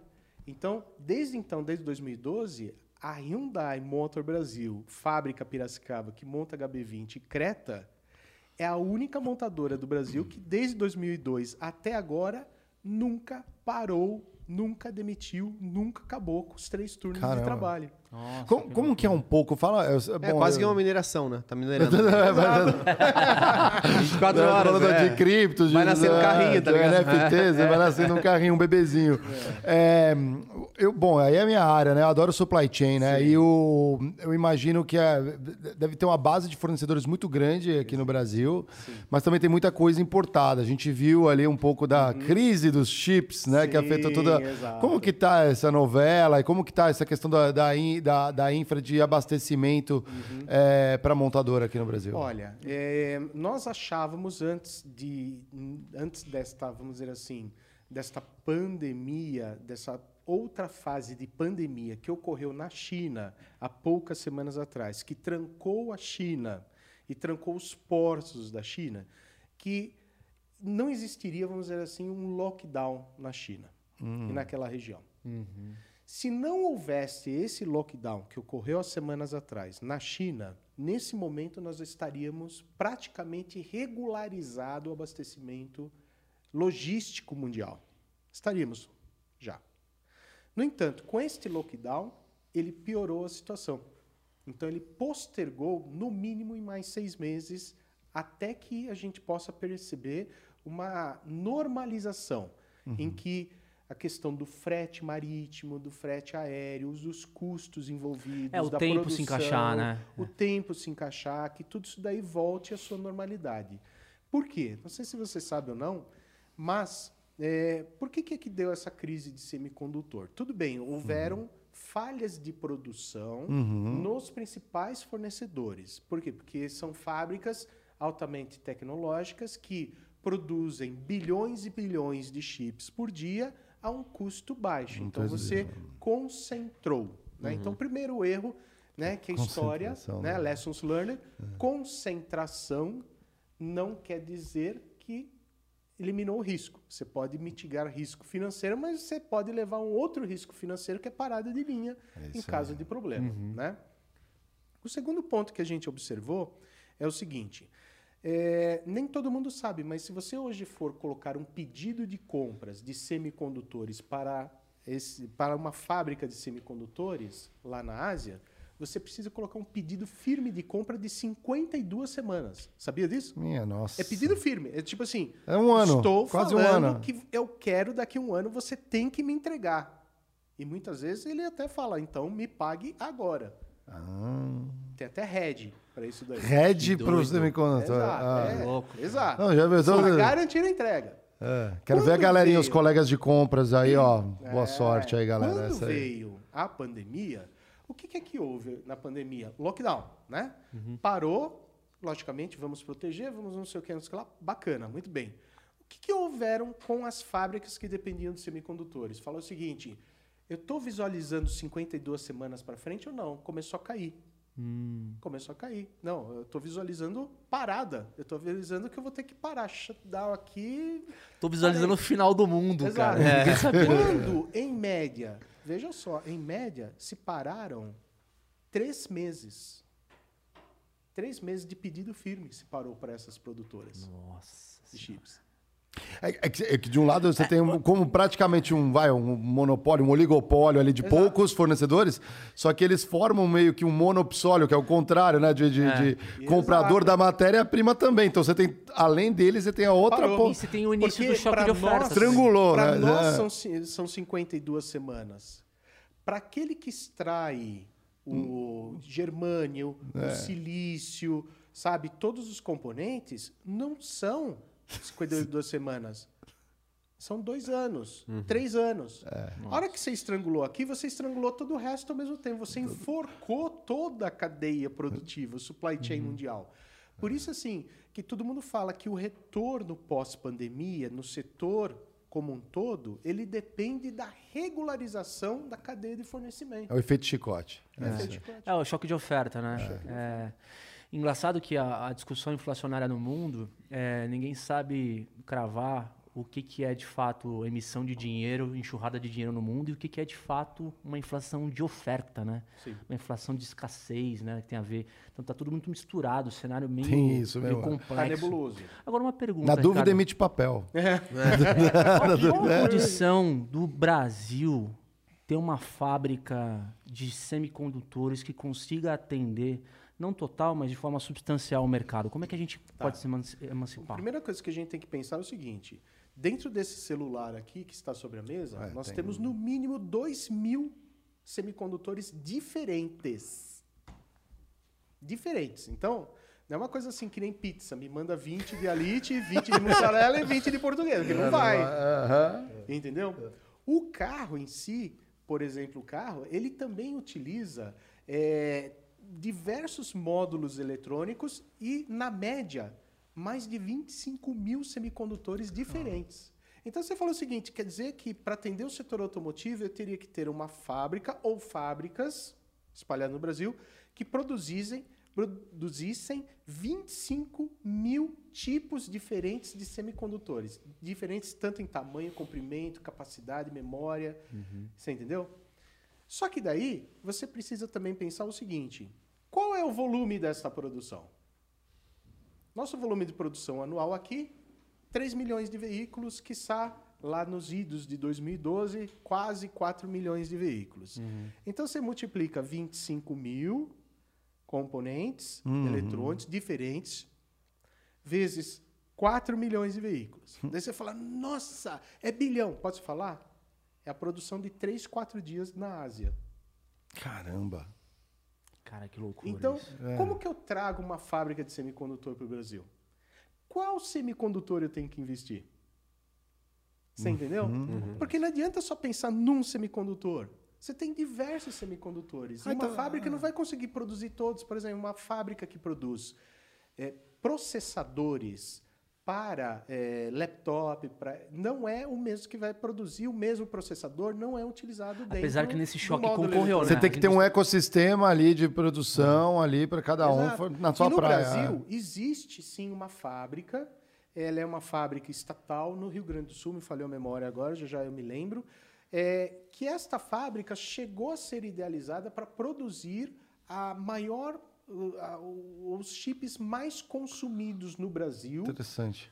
só que para a área de linhas brancas. Ah, ali não era Vale dos Sinos, uma coisa Exato. assim? Ah, linhas brancas. Ou seja, a sua geladeira tem um módulozinho de controle, o painel da máquina de lavar roupa tem um módulozinho de controle. Então, eles chegaram a fazer um processador que fosse um processador universal, que ele pudesse fazer o controle daquelas funções. Só que nisso daí exige, exige investimento constante em pesquisa, desenvolvimento e inovação. Se você fizer hoje um processador, daqui um mês ele já está defasado tecnologicamente. Ele já está atrasado. Você tem que ter a um velocidade está atrasada. você tem que ter pesquisa e é desenvolvimento muito- intensa ali para estar sempre Você tem aperfeiçoando, um né? ecossistema de Ah. PDI, pesquisa, desenvolvimento e inovação, que gere continuamente. Então, trazer uma fábrica necessita trazer parceiro de desenvolvimento tecnológico. Uhum. E isso daí hoje está muito concentrado na Ásia. Por que na Ásia? Porque lá é onde está concentrado o maior polo hoje Sim, exportador tem de um eletroeletrônicos. ecossistema ativo ali, né? Exato. Você Entendeu? Legal. Legal. É um sonho. Mas vocês já se perguntaram, então por que, que nos Estados Unidos também não tem? Então, nos Estados Unidos também tem, como é o problema de semicondutor? É, ele também ficou na mesma, né? Ficou na, Ele é global, ficou na mesma. Não, é, não tem- Falando, processo Vamos ter que andar igual os Flintstones, né? Movido aos É. pés ali também. Não tem que. Marião, vamos falar um pouco do Ricardo? vamos, agora? vamos entrar na, na, É, na tua hum, carreira que a gente tá curioso. Posso, posso iniciar? Vamos lá. Eu queria entender na tua jornada como executivo, Ricardo, se você escolheu a indústria automotiva ou foi o contrário, a automotiva te escolheu. Como é que foi esse processo? Então, eu, eu posso ser muito sincero para vocês. A minha mãe, Maria Júlia Martins, né, que possa Ah. estar nos ouvindo lá com seus 78 anos, né, descendente italiana, né? Ela, ela acompanhou bastante esse período da minha vida. Porque quando eu estudava em Santo André, eu nasci em Santo André, no, no Instituto Coração de Jesus, que eu fiz até a oitava série, para fazer técnico eletrônico, no, na ET George Street de São Caetano. Olha só. Né? Ah. Então, é, o- que, é que tínhamos lá? Né? Eu tinha um grupo de amigos em que durante ali, o, a gente chama pré-primária, né? Primeiro, segundo, uhum, terceiro pré-primária. que hoje em dia mudou tudo, né? Não sabe mais nada. É, eu, tô- eu não sei É, direito. eu já é. não sei mais falar o que é hoje, né? Hoje é Fundamental, é fundamental. não sei o quê. médio, é. Mas você sabe o que, que tinha? Tinha muita. é, Primeiro, na TV existiam desenhos e os desenhos puxavam muito para carros. Eram os Flintstones com carro, eram os Jetsons com mobilidade, era é, o Willy, que era um fusquinha vermelhinho lá, sabe, não sei o quê, e tinha o Speed Racer, né? o Match 5. Sim. Tinha Então- também do, rabo- do cachorro lá, rabugento, corrida o maluca. Rabugento, né? Tinha Corrida Maluca. Corrida Maluca. Então, veja, todos os desenhos de Hanna-Barbera puxavam isso daí. E a gente assistia aquilo ali e a gente queria reproduzir. Então, a gente começou... Logicamente, o mercado era pequeno, né? De televisão, de propaganda, de, de tudo mais, brinquedos, né? Tinha extratos, tinha caminhãozinho, não sei o quê. Isso daí começou a- puxar essa vontade do carro. E eu começava a desenhar muito carro. Mas, detalhe, eu nunca desenhei, nunca projetei o design do carro em si. Hum. Nunca projetei. Olha. Primeiro ponto. Mas ali eu comecei a pegar. E eu me lembro que minha mãe falava o seguinte: eh, eu tinha um caderno de desenho, ia desenhando, ela falava, nossa, mas esse carro tá muito bonito. Nossa, mas, pô, agora você tá ficando bom nisso daí, né? É. Tá, tá ficando sério o negócio. Com 10, 12 anos começou a ficar sério os desenhos ali, né? E nisso daí, inspirado por meu pai, meu pai ele falava o seguinte: taca, Rica, mas ele me chamava de Ricardo, né? Rica, daí ele falava assim. Você sabe que o carro, hoje em dia, não é só mecânica. Vem aqui, daí ele tinha um Passat. Ele abriu o capô do Passat, eu falava, tem aqui o carburador, tem aqui o motor, não sei o quê, mas tem mais coisa aqui por trás, filho. Aham. Né? Tem elétrica, vejo que tem cabeamento, tem o rádio para tocar, não sei o que, não sei o que lá. Estofamento. Se você é. gosta desse ambiente de carro, eu te recomendo você começar por essas revistas aqui. Daí tem uma revista chamada Universal Mecânica, Universal não sei o quê, sabe? Eletro Tinha uma quatro rodas na época já? Quatro- Tinha quatro rodas, mas ainda não era tão específico Sim. técnico. Não mostra o que tem. Daí é. eu ia lá, juntava uma graninha, lá comprava essas revistas e comecei a aprender. Quando eu comecei a aprender, eu falei assim, meu pai falou assim, tá, Rica, mas e aí, o que, que você quer fazer? Você está chegando na oitava série, eu sugiro, meu pai tinha uma visão que falava o seguinte, tente fazer um colegial técnico. Nisso daí, eu comecei a analisar as ETs, escolas técnicas industriais, né? Legal. Tinha a Federal São Paulo, tinha Liceu de Artes e Ofícios, tinha várias, tudo. Eu Paula falei assim, bom, Souza. é. eu gosto desse ambiente automotivo. Eu quero aprender mais. Só que eu vi as revistas da parte mecânica em si, que pega a usinagem, que pega a fresa, pega a ferramentaria, e eu falava, não é bem esse daqui que eu quero. Mas a parte eletrônica me fascinava. E daí meu pai e minha mãe falando, bom, carro usa muito eletrônica, e a tendência é crescer. Daí ele falou o seguinte: posso te fazer uma sugestão? Tenta prestar vestibular e tenta fazer o colegial técnico em eletrônica. E vai vendo o que dá. Porque se você gostar da área, pode ser um passo para uma faculdade. Se você não gostar da área, você já testou e você pode partir para outra área. Exatamente. Falamos disso com a Tabata, inclusive, na sexta. É, é. Você Exatamente. entendeu? Então, é, olha o fundamento, que, como é importante esse fundamento de, de ter alguém que dá uma mentoria, que dá um coaching para você quando você está dentro da família, inserido na família. Pode ser seu pai, seu avô, seu tio, tua experiência, teu amigo, teu colega. Pode ser alguém, mas alguém tem que te dar esse, mais ou menos, ó, você está pensando nisso? Avalia isso. A escolha é sua, livre-arbítrio. Né? Então, fui, comecei a fazer técnico eletrônico. Quando eu comecei a fazer técnico eletrônico, foi muito engraçado, porque eh, logo em seguida eu já queria fazer engenharia eletrônica. Eu falei, é o que eu quero. E nisso daí, fui, fiz o técnico eletrônico, trabalhei eh, durante um curto período de tempo, nem como estagiário, mas como técnico eletrônico, consertando computadores, e comecei a fazer engenharia Mackenzie. Que foi, eu já tinha passado na engenharia Mackenzie. Fui fazer engenharia Mackenzie e neste meio tempo eu entrei na Philips, que fazia semicondutores, Nossa, cara. para o setor automotivo. Já tinha, é verdade, é, já tinha. Ali começou, né? Na verdade, a tua Daí eu comecei história. a entender os projetos automotivos, as necessidades, e nisso daí comecei a entender. Até que abriu uma vaga na General Motors, eu tive a oportunidade de entrar na General Motors e começar a fazer né, projetos. E com um grupo de amigos, vários engenheiros, não somente um, vários engenheiros. Eu tenho, assim, uma das minhas eh, que posso falar aqui, né, publicamente, que lá atrás, em 1996, eu com um grupo de amigos colocamos o nosso CREA em cima é, do veículo Vectra. Olha. Tinha sido nacionalizado no Brasil. Grande Vectra. Entendeu? E daí eu fiquei nesse sistema General Motors, por assim dizer, até 2011. Né? Então, 1996, mais ou menos, até 2011. Eu fiquei. A, essa divisão de, de projetos eletrônicos se transformou numa empresa chamada Delphi, que depois se transformou em Sim, Aptiv, e é agora. Born- Warner, Warner eh, comprou essa divisão, sabe? Eh, mas fiquei lá. Eu tive a oportunidade eh, de morar nos Estados Unidos, na Europa, viajei o mundo Que legal. e fui me especializando. E Uhum. passei por todos os departamentos de todas, todas as possíveis e im- imagináveis. Passou desde em compras? Passei em compras. Sobreviveu, caramba, Passei em parabéns, hein? Que legal. Passei Em vendas também? corporativa, passei em vendas, Ai, ó. sabe, gerente de novos negócios. Que legal. é. É, Legal. nós estávamos no momento de diversificar, a Delphi estava no momento de diversificar produtos, estávamos vendo produtos para Embraer, sabe chicote elétrico? Sim. Chicote é cabeamento elétrico. Aham. O cabeamento elétrico para eh, Avião, né? avião se chama cablagem. Ah, E nós, a, a Embraer tinha um projeto chamado Finon 100, Finon 300, que é um mini jato, e eles estavam querendo fazer isso de forma seriada na sua produção, para reduzir o custo de produção e ter produtos mais rápidos de serem montados no avião e uma entrega mais rápida para o cliente. Então, eles vieram para a Delphi formar parcerias de desenvolvimento tecnológico pude colaborar também com esse desenvolvimento ali. Que legal. Entendeu? Então eu entrei em linhas brancas também, tinha a- a- o pessoal da Brastemp, né?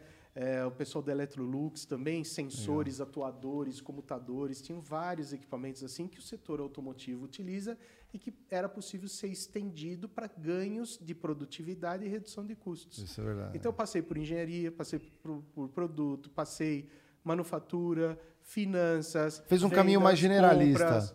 Sim, entendeu? Então Que eu legal. comecei a permear em todos É. isso daí. E fui me especializando mais propriamente eh, em eh, montar empresas do zero.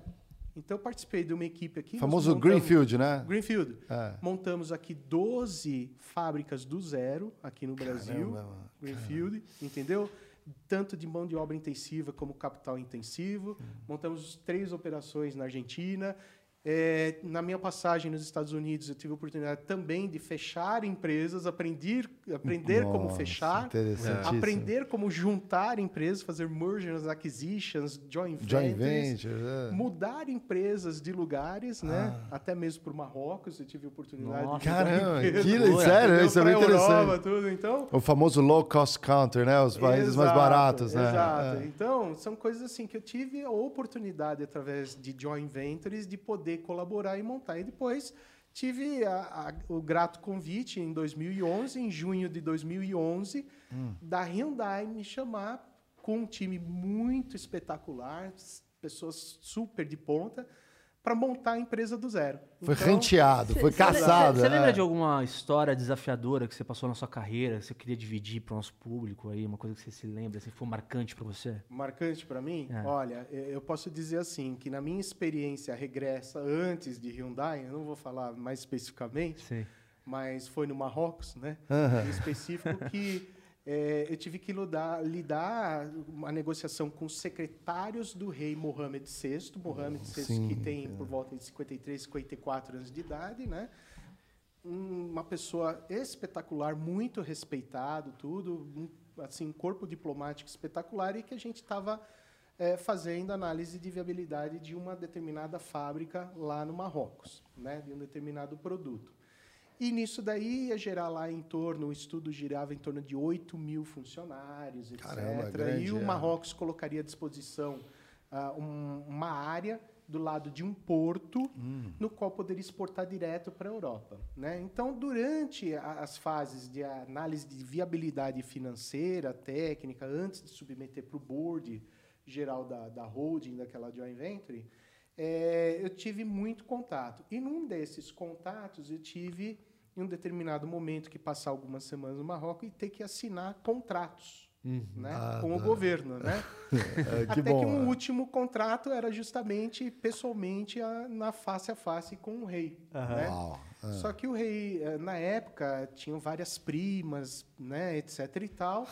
E para poder consolidar um bom acordo, quase que tem que sair casado do Marrocos. Tá de brincadeira. Cara, negócio cultural. Quase, quase que eu Pô, é, que sair você casado. vai empregar 8 mil pessoas, tá aqui minha prima. Pô. E, e geralmente, se você refuga, os caras entendem como É, ofensa. ainda mais que eles são muçulmanos, né? Então, Nossa senhora. eu tive assim, uns perrengues. Você já tava casado? Não, não, eu vim a casar com a Camila em 2010. Augusto nasceu em 2011, entendeu? Você não falou, deixa eu olhar a prima. casei Você não falou- Mas naquela época lá, olha, E passei. teu chefe não falou assim, ó, é o seguinte. É, então, Vai- eu falei, ó, Take for the company. É, exatamente. Pô, você vai vestir a E camisa era- ou não, né? exato, e ele, era, ele, ele vivia na Alemanha, mas ele era espanhol. E eu falei assim: Eu não quero saber o que você vai fazer, mas você vai sair com esse contrato de lá, né? Eu falei assim: Jesus amado, né? Eu vou ter que fechar Sim. um contrato e sair casado. Como, como que você fez nessa? Como que foi a manobra? Olha, foi com muita, muita, vamos dizer assim, Polidez. muita diplomacia, muita polidez, muito agradecimento, sabe? Muito jantar, muito pra poder falar sobre a cultura Porque, e falar. porque nem né? falar que, que, era, que você era gay, você podia falar, né? Não, o Ale me mandou não aqui. Não, porque não, ele, ele, é- aí ele, ele dá o primo. Não, não, é, é, é porque lá, lá os sonhos deles são Eu mais- sei, eu tô brincando, velho. Aí ia ser ainda pior, assim, tipo, Não, não acabou sai- o contrato. É, exatamente. É, infelizmente lá naquele momento, não sei hoje a cultura, né? Mas naquele momento, nós estamos falando lá Impossível. de 2004, tá? 2004, alguma coisa assim. Naquele momento, né? Acho que não, acho que, acho que o mundo mudou lá, tenho certeza que, Ah, que sim. alguma coisa, né? Tem Tomara sim. aperfeiçoado, mas foi um perrengue desgraçado. Que viu? história, cara. E. Quer, vocês querem fazer alguma pergunta? Eu tenho. um- Não, eu Tem tenho. pergunta, mas não, eu tenho, eu quero, eu tenho uma curiosidade que você eh, eh, já revelou um pouquinho aqui antes, né? É, você empre... começou a empreender muito cedo, né? Sim, exato. Conta um pouco pra galera aqui É, então, escutar. É, é assim, né? De novo. ah, eu tinha uma tia que tinha um armazém, né? A tia Dola, já falecida, irmã da minha mãe. E nisso daí, o armazém antigamente vivia, eles, eles vendiam assim, é, quase que por atacado, né? Então você ia lá, tinha os sacões, etc e tal, então as coisas eram compradas assim, né? Pacotões, né? De coisa. E essa minha tia, ela comprava vários pacotes é, de, de varinha de bambu, de papel de seda, né? Aham. Fio, etc e tal, não sei o quê, para fazer pipas, né? Ou papagaios, depende aí da região qual que é. Só que assim, lá no bairro que eu, que eu vivia, vários amigos, né? Eles soltavam super bem pipas. Mas eu era uma negação para soltar pipa. Eu não sei se eu tinha uma vocação também meio de mão de vaca. Em de outros falar assim, lugares "Puta, fala papagaio, né, a pipa, é. É, papagaio. Alguém vai me Cara, cortar. alguém vai me cortar, vai levar meu pipa. Pô, eu vou perder dinheiro. Pô, sacanagem perder dinheiro, né? meu? Putz, grilo, né? Então, eh, eu ia lá, né? No armazém, e a minha tia, não, leva essas varinhas aqui, leva pra você. Pô, era um negócio barato, tudo. Só que no meu bairro não tinha. Era um outro bairro que ela estava e eu levava pro bairro que eu morava, né? E até que meus amigos pegavam e falavam o seguinte, né? Falava, pô, Ricardo, você faz pipa bem pra caramba, não sei o quê, você devia aprender a soltar. Eu falei, cara, soltar é perder dinheiro, não dá, né? Daí eu falei, pô, mas a gente não consegue essa varinha, não sei o quê, não sei o que lá, a gente tem que ir lá catar bambu, ficar desfiando bambu pra fazer, não sei se você já tem a varinha, não sei o quê. Eu falei, não, gente, vem aqui, ó, se quiser, eu te vendo a varinha ou eu posso montar aqui do jeito que você quiser. Desenha aqui no papel o jeitinho que você quer. Puta, daí o cara queria com figurinha de não sei o quê, com listas, com não sei o quê, não sei o que lá, né? Nossa, a legal. rabiola, a rabiola tinha, legal, o cara é. queria a rabiola com, sabe, com é, plastiquinho vermelho, amarelo, azul, preto, para divisão. Tinha cara que queria com o símbolo do Flamengo, outros do São Paulo, outros do Corinthians, do Palmeiras, né? E eu ia lá, tirava na mão e ia montando, ia colando Sim. o negócio. Pô, dava trabalho. Dava, dava trabalho, dava trabalho. Então, na hora de vender, tinha que fazer jus, né? E eu falava, gente, o preço é esse. Desculpa, mas é esse, né? E Aham. detalhe, me paguem adiantado. Entendeu? Ah, sim, é, É, é. um trabalho Porque se o cara- artístico, Fluxo né? de caixa, Porque fluxo assim, de eu caixa. tinha alguns produtos normais, mas eu tinha o customizado. Se ele quis- quisesse customizar com a bandeira do time, cara, me paga antes, né? Não vai, não sei o Sim, quê, né? sim. Porque senão o cara E picava é um trabalho mula. artístico. O cara coloca no. Ele bota no céu, cortam ele. Como é que Exato. é? E o daí os de- carinhas iam lá, estavam lá soltando pipa, o pessoal do outro bairro, né? Porque aquelas linhas eram enormes, né? cara? Tinha cara lá com 500 metros de linha. Começava a taiar e levava não sei o quê, até que o pessoal falou assim, pô, mas de onde vocês compram essas pipas aí cara, customizadas, né? Hoje a gente fala customizada, né? Lá falava, né? Colada, né? E isso daí, eu falava, pô, é o Ricardo lá, não sei o quê, vai lá na rua, não sei o quê. Mas existia uma rixa, né? Entre ruas, não sei o quê. Um não joga futebol na, na rua do outro, o outro não anda Aham. bicicleta na rua do Ah. outro. Não, não que era um gangue, não tinha um gangue. Era Não, uma, é, coisas é. respeitosas, Não, assim, é, né? tretinha da rua. É a tretinha da rua, aquela entendeu? rua que joga É, futebol. então- E às vezes começa de boa, né? Um dia a pipa cai lá e vai buscar, a pessoa fala assim, não, essa não, é... É, aqui ganhei, é- ganhei, caiu aqui é nossa. Caiu aqui é nossa, né? É. Tinha as coisas deles, né? Mas as coisas assim, ninguém nunca se matou, ninguém nunca morreu nem nada, né? Sim, sim. Mas nisso daí, eu percebi que vinha gente querendo buscar. Então eu comecei a vender pipa para esses caras, né? Para eles revenderem no bairro deles. E os caras faziam também pedidos, né? Falavam, pô, o cara queria um Caraca, design assim, não sei o quê. E eu via que assim, eu vendia pro cara, o cara revendia para outro, né? Só que o problema é que eu pegava o material de graça. Da sua tia no armazém. Exato. E eu juntando grana, né? Juntando grana. E antigamente tinha lá o cofrinho mesmo, né? Que você punha grana. E eu me lembro uma passagem que assim, eu fui lá, putz, tô precisando de trocado, né? Eu falei, mas você tem trocado? Tem pra quê? Eu falei assim, ah, eu tô precisando. Ah, mas quanto você tá precisando? Eu falei, ah, não sei, eu preciso trocar aqui umas notas. E eu peguei umas quatro, cinco latinhas lotadas, né? Fui virando assim, minha mãe olhando e falou assim, Ricardo, de onde você tirou tanto dinheiro? É, que que é isso, né? Eu falei assim, ué, tô fazendo pipa. Como você tá fazendo pipa? Ricardo, você está fazendo pipa, pipa. Ricardo. Mas você tá vendendo pipa? Eu falei, você nunca me disse isso? Não, já faz uns dois meses que tô vendendo pipa aqui, né? Não sei o quê. Ué, mas de onde você tá tirando esse dinheiro? Eu falei, é porque eu vendo por tanto. Ah, e por quanto que você tá, tá pagando? E onde você tá comprando? Ah, lá da tia Dola. Ah, então você compra da tia Dola? Eu falei, não, ela me dá. Daí a italiana subiu lá desse tamanco, né? É o compliance. Onde é o já se viu? compli- Não se faz isso com um amigo. Onde já se viu? Se você ganhar de graça, você tem que dar de graça. Você tem que dobrar esse negócio. Você não pode fazer isso daí. Daí, né, micou o negócio, né? O italiano falou, você para com esse negócio. Daí eu comecei a perceber que se eu tivesse que pagar, não ia ganhar dinheiro. Eu falei, pô, meu, daí não dá, porque o custo do material, né? E os caras não iam pagar o dinheiro. Daí eu falei assim, puta, que lástima, né? E nisso daí meu pai trabalhava numa empresa multinacional chamada Corning Glass Works. De A. Corning fazia vidros lá em Suzano. Já foi fechado tudo. E esses vidros exigia um material chamado quartzolita, que é um pó de quartzo bem moidinho para fazer vidros especiais, têmperas, etc e tal. É um pó que é tão branquinho, tão branquinho, parece uma farinha mesmo. Vai na Né? rabiola. É, Vai- vai- pode vai usar cortar, vai aí, cortar vai. no- quem- mas não pode mais daí, cerol, hein? Ah. Eu me lembro que lá no, no Coração de Jesus, né, tinha toda a molecada e tinha aquela semana de falar o que, que o pai faz, o que, que o outro faz, não sei o quê. Meu pai viajava demais, né, tinha que ficar viajando o Brasil inteiro, praticamente só via aí de quinta, sexta, sábado, domingo, e o resto ele tinha que ir atrás de fornecedores, não só aqui no Brasil, no resto do mundo, trazer amostras, não sei o quê. E trazia várias amostras dessas areinhas. Areinha bonitinha que ficava lá. Às vezes minha mãe até jogava no, no, assim, no vaso, assim, sabe? Para fazer uma Ah, decoração. pra dar uma decorada, É, é. pra decorar, essas coisas assim, né? E daí eu levei um monte, um sacão lá de areia, não sei o quê, e os caras, né? O pessoal era muito sarrista antigamente, né? Daí eu falei assim: ah, o pai dele aí, não sei o quê, só viaja, né? Tá no mundo da lua, não sei o quê. Meu pai trouxe, inclusive, isso daqui da lua. Eu falei: todo mundo, o quê? Areia da lua. É, essa areia é da lua. Por isso que ela é branquinha assim. Você não encontra essa areia em nenhum outro lugar. Você pode levar pra cá. Isso que é areia da lua. Você tá brincando. Eu tô falando de gente de 9, Faz 10 aquela anos cara de de idade. verdade, né? É. Verdade. Verdade. Né? e daí o pessoal falei, pô, meu, como é que a gente faz pra ter um pouco? Eu falei, ah, se quiser eu vendo um pouquinho, né, desse negócio aqui. Fui comecei a comercializar, porque uma areia tava de graça dentro de casa, comecei a vender areia. Areia da lua. Rapaz, olha, é tipo assim, uma venda pagava o sanduíche de um mês inteiro na cantina. Caramba. É, era um negócio. O McDonald's, então... Você precificou bem, então. Nossa!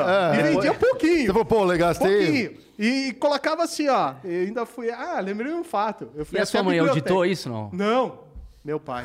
Seu Não, pai. não, mas calma, mas você foi, você foi o quê? Na biblioteca? Eu fui na biblioteca e consegui um mapa da Lua que a NASA tinha impresso lá com as crateras. E eu falava assim, ó, essa daqui é da cratera tal, essa daqui é da Não, cratera já tal. tinha, E colocava tinha um storytelling, né, pô? É, É, o Lake- of Dreams. Essa aqui é do Lake of Dreams. com a Porque a gente Apollo. que queria todos os saquinhos de todas as coisas. O que, que eu fazia? Ainda Salve sacane, um né? com outra areia, um pouquinho de terra, ficava uma cor diferente. Eu falava, ó, você tá com umas 10 coleções aqui, né? Deve ter gente até hoje com essa coleção aí.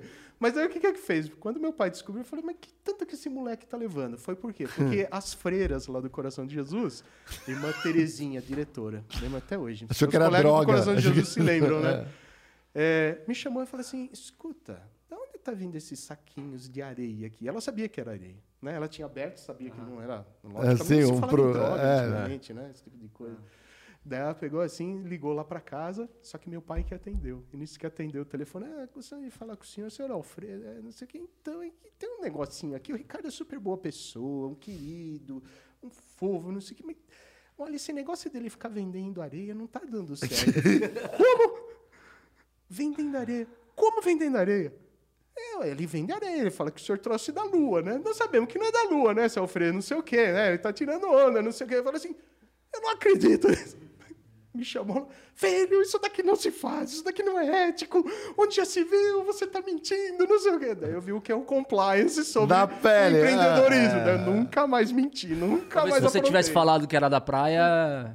é Aí podia. É, não, mas eu não ia É, vender também, vai porque falar, na "Ah, areia a, a praia tem abundância. Monozítica de Não, você podia ter falado assim, ó, né? é uma areia que vem do interior do, te- Depende, do planeta. Aí, Tem, tem gente ganhando, ficando rico de dinheiros. Do Vendendo, quê? vendendo Um pum enlatado. aí, é. Pum enlatado, eu vi Não, isso, pode falar cara. Pum enlatado. Eu vi As isso. pessoas compram pum enlatado. Então, assim, Mas não é, no Mas qual que é o chega, né? propósito? Hã? Qual que é o propósito? ah, você zoar um, um amigo. Então, É. assim, você pega um. Um ar puro, Diego né? vende o pum por 10 reais. Ah, eu já vi Você isso. compra o O pum cara- do, do Diego e vende pra outra pessoa. Nos Estados Unidos tinha o dog pool, né? Que o cara pelo site comprava e mandava pra alguém. É. Pô, não gosto do meu chefe. Manda um, É. manda um cocô de um cachorro. Ele escolhia a raça. e o cara ganhou, mas tá bom. Eu vi um cara que vendia é o, o Stone, Pat, Stone Patch, acho, uma coisa assim. Que era uma pedra Pedrinha, é. num feno, bonitinho. Exato. Ah, é, é Pet Stone, acho que era isso mesmo. Era um, um seixo de rio. Ele tirava do fundo da casa dele, o americano lá, e começou a vender. E virou uma febre isso. Mas aqui da lua. Você Mas podia- olha, eu recomendo meu filho que tá nos ouvindo, não faça isso. Não é ético fazer isso. Foi sacanagem, né? É, Exato. depois nasce o Felipe Molero, não sabe como, né? O Felipe Molero é um menino de 13 anos, veio aqui no, no Critique Ah, é? e já tá chegando perto do seu um milhão e quer ter três empresas. Meu Deus. O que, que você queria fazer com o dinheiro naquela época? Olha, então, é um fato curioso, né? Eu, eu tava juntando dinheiro para comprar uma bicicleta, né? Caloi. É uma Caloi normal, não era nem Caloi 10, não sei o que, era para comprar uma bicicleta. A barra forte, né? É, daí, nisso daí, eu juntei o dinheiro. Quando eu juntei o dinheiro, eu fui até um um lugar chamado Cooper Rodia, que tinha lá em Santo André, tudo tinha os preços mais baratos, não sei o que, não sei o que lá. Quando eu fui para comprar, meu pai só falou: bom, você juntou o dinheiro, você pode gastar o seu dinheiro, né? Faça jus ao seu né, trabalho. Logicamente, depois da areia, eu comecei a trabalhar, ajudava a lavar carro, lavava, sabe, fazia faxina, pintava portão, fazia tudo no bairro lá, porque, é, assim, meu pai nunca foi do tipo da mesada. Ele, falava, ele ensinava, né? Ele falava assim, ó, vou te ensinar a pescar, o peixe você pega. Você entendeu? Então, fui educado assim, não sou exceção, todos meus primos, tenho mais de 50 primos, todos eles são assim, trabalham pra caramba. Então, é, é meio que, que dentro da família isso daí. Mas todos honestos. Nunca ninguém fez pre... foi preso. Ninguém vendeu a areia da lua, não. Exato. Sacanagem, né? sacanagem. Todo mundo em compliance. E nisso daí, eu fui lá para comprar, tinha dinheiro para comprar. Quando eu olho do lado, começou, já tinha começado uma propaganda de uma outra bicicleta cross chamada BMX. Ah, tinha um tanquinho plástico, um negócio, aqui. eu lembro. Galera, joga BMX aí no mercado Põe aqui Livre, na você vai tela ver aqui, ó, preço, o que, que é uma BMX. Você entendeu? De é. coleção tem neguinho aí pagando quase o preço de um carro já, né? Ah, de cole... virou de item de coleção, é verdade. É, virou é. item de coleção. Bicicleta BMX. Acho que era Monarch BMX. Eu tive uma né? Monarch BMX. Exato. Eu tenho uma foto, Tinha- eu vou tentar tinha achar. até um jogo do Master System chamado Jogos de Verão. Tinha Tinha, a BMX, etapa do é, BMX que, que fazia com. É. já eles Daqui a pouco eles aí, colocam aí, BMX. é. E, e- e- e, Ricardo, deixa eu te fazer uma pergunta Assim, é, com relação é, no teu dia a dia como gestor, né? Você chegou à vice-presidência de uma montadora. Eu imagino que várias vezes na sua vida você é, teve que tomar decisões que impactou muita gente. Sim. É, você acha que essa capacidade de tomar decisão é, você aprendeu com a tua experiência ou você entende que é, é, precisa ter um perfil específico? Porque imagino que isso não é automático, né? Tem... Não, não é. Eu acho que assim, é, sendo muito sincero, acho que é uma junção, entendeu? Você não pode somente ter a pessoa com perfil se ela não tiver experiência e técnica. Uhum. Porque só ter o perfil e engajamento, ele pode ser desafiador psicologicamente para motivar grupos a quererem ir. Então você pode, com uma palavra, motivar o pessoal, falar, vamos para frente, vamos, blá, blá, blá, blá, e vai para frente. Chega lá e o que, que eu faço? Qual uhum. é o resultado? Né? Então você tem que ter experiência, você tem que ter perfil, você tem que ter técnica. Por isso que assim, eu até hoje estudo, né? Uhum. É, não porque assim, ah, porque eu terei o curso de doutorado, porque se eu tiver o título de doutor, a empresa vai me pagar mais dinheiro, vai me dar mais salário. Não vai. Não vai. Não vai, não é isso. Uhum. É, a gente tem que entender e fazer um diagnóstico, como se fosse um diagnóstico comportamental do perfil do profissional. E falar o seguinte: quais as qualificações e habilidades que a pessoa possui? Então, uma junção. Uhum. Essa junção de perfil, da experiência, de como ele trata as pessoas, de que maneira ele trata e como ele ajuda, como ele se compõe, como ele é inserido dentro do sistema. Você uhum. entendeu? Pergunta: um vice-presidente trabalha mais operacionalmente ou mais estrategicamente? Imagino é, de bate-pronto estrategicamente. Estrategicamente. Por quê? Porque ele já passou na sua cadeia de vida profissional do operacional para o estratégico. Uhum. Por exemplo, eu faço sempre uma brincadeira com. Às vezes eu dou umas aulas de MBAs aí na FIA, na Fundação Instituto uhum. de Administração. Às vezes o pessoal da Fundação Getúlio Vargas chama também, Legal. sabe? Sempre tem lá, não sei o quê. Eu gentilmente vou nisso daí. E detalhe, é só curiosidade. É, eu não cobro. Eu peço para reverter o, o, aquilo que eu ganharia em dinheiro em bolsa de estudo de MBA e tudo para funcionários da Hyundai. Então tem funcionário fazendo MBA de graça, tudo, eu converto tudo isso daí. Legal. Muito legal. Entendeu? E já ajuda no ecossistema é. também, né? Ah, sim, porque assim, tendo uma equipe altamente é, capaz né, e treinada, uhum. é isso Volta. que a gente precisa. Uhum. Então, veja só. É, se a gente vê num triângulo né, de posições hierárquicas de liderança dentro de uma empresa, daí você perguntou como é que você chegou lá vice-presidente, né? É, é porque eu comecei numa posição muito abaixo de líder. Uma uhum. posição operacional, entendendo o beabá, tirando xerox, tirando xerox, mandando e-mail, mandando e-mail, é, fazendo contas básicas, fazendo conta básica, aprendendo, ouvindo, compartilhando e perguntando.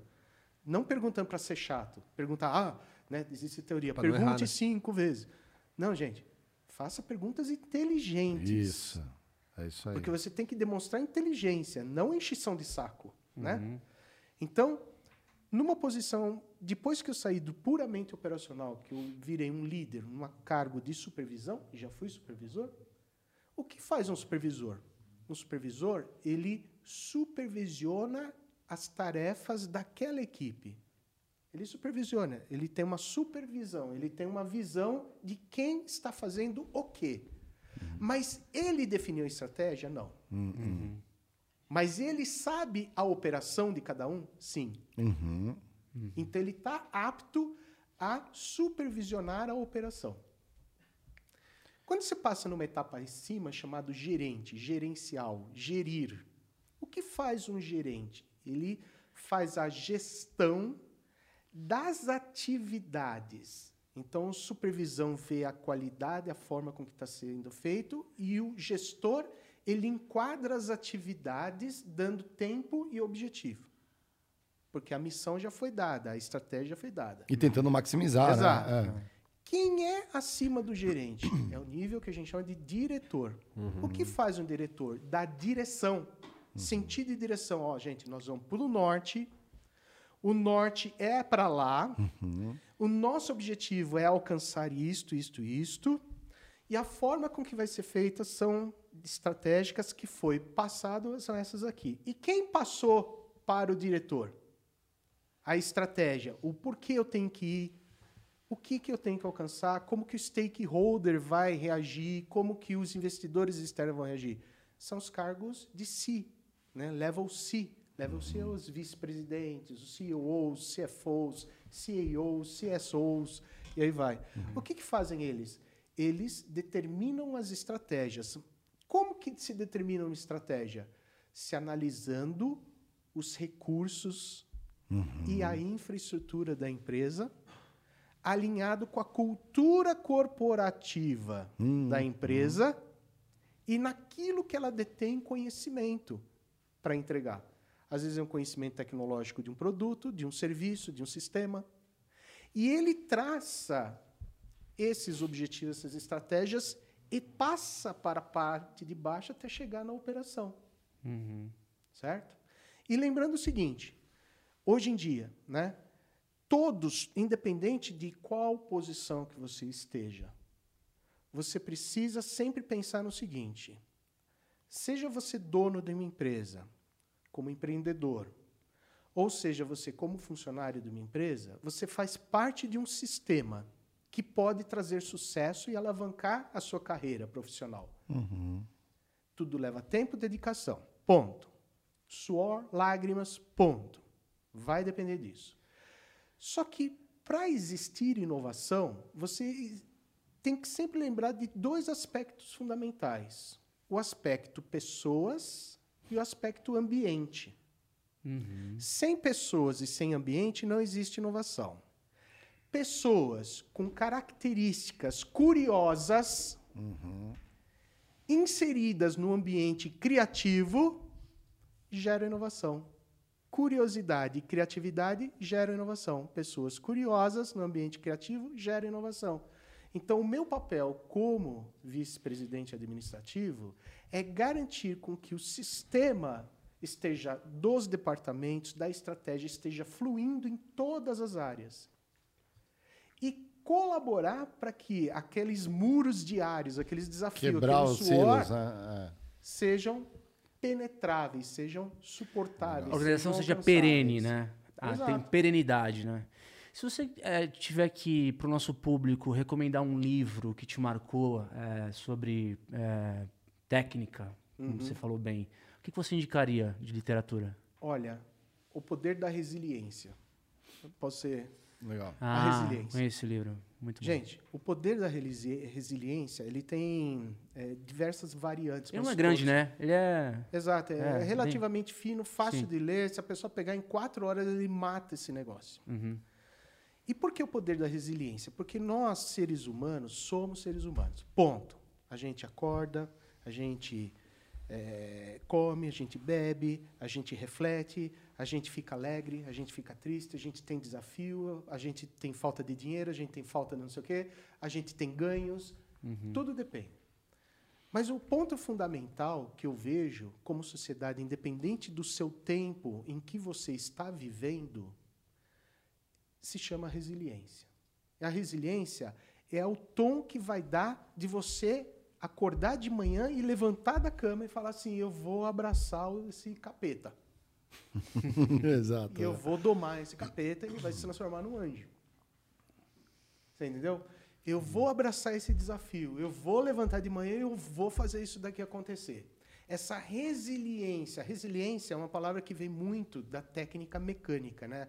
A resiliência do material, o poder de modificar o material, ele retornar ao seu estado normal depois de um certo uhum. período de tempo. Para o ser humano, a resiliência é retornar a um estado de equilíbrio face aos problemas que a cada segundo ocorrem na tua vida. Uhum. Seja dentro da tua casa, na relação familiar, com a sua esposa, com o seu marido, seu companheiro, sua companheira, namorado.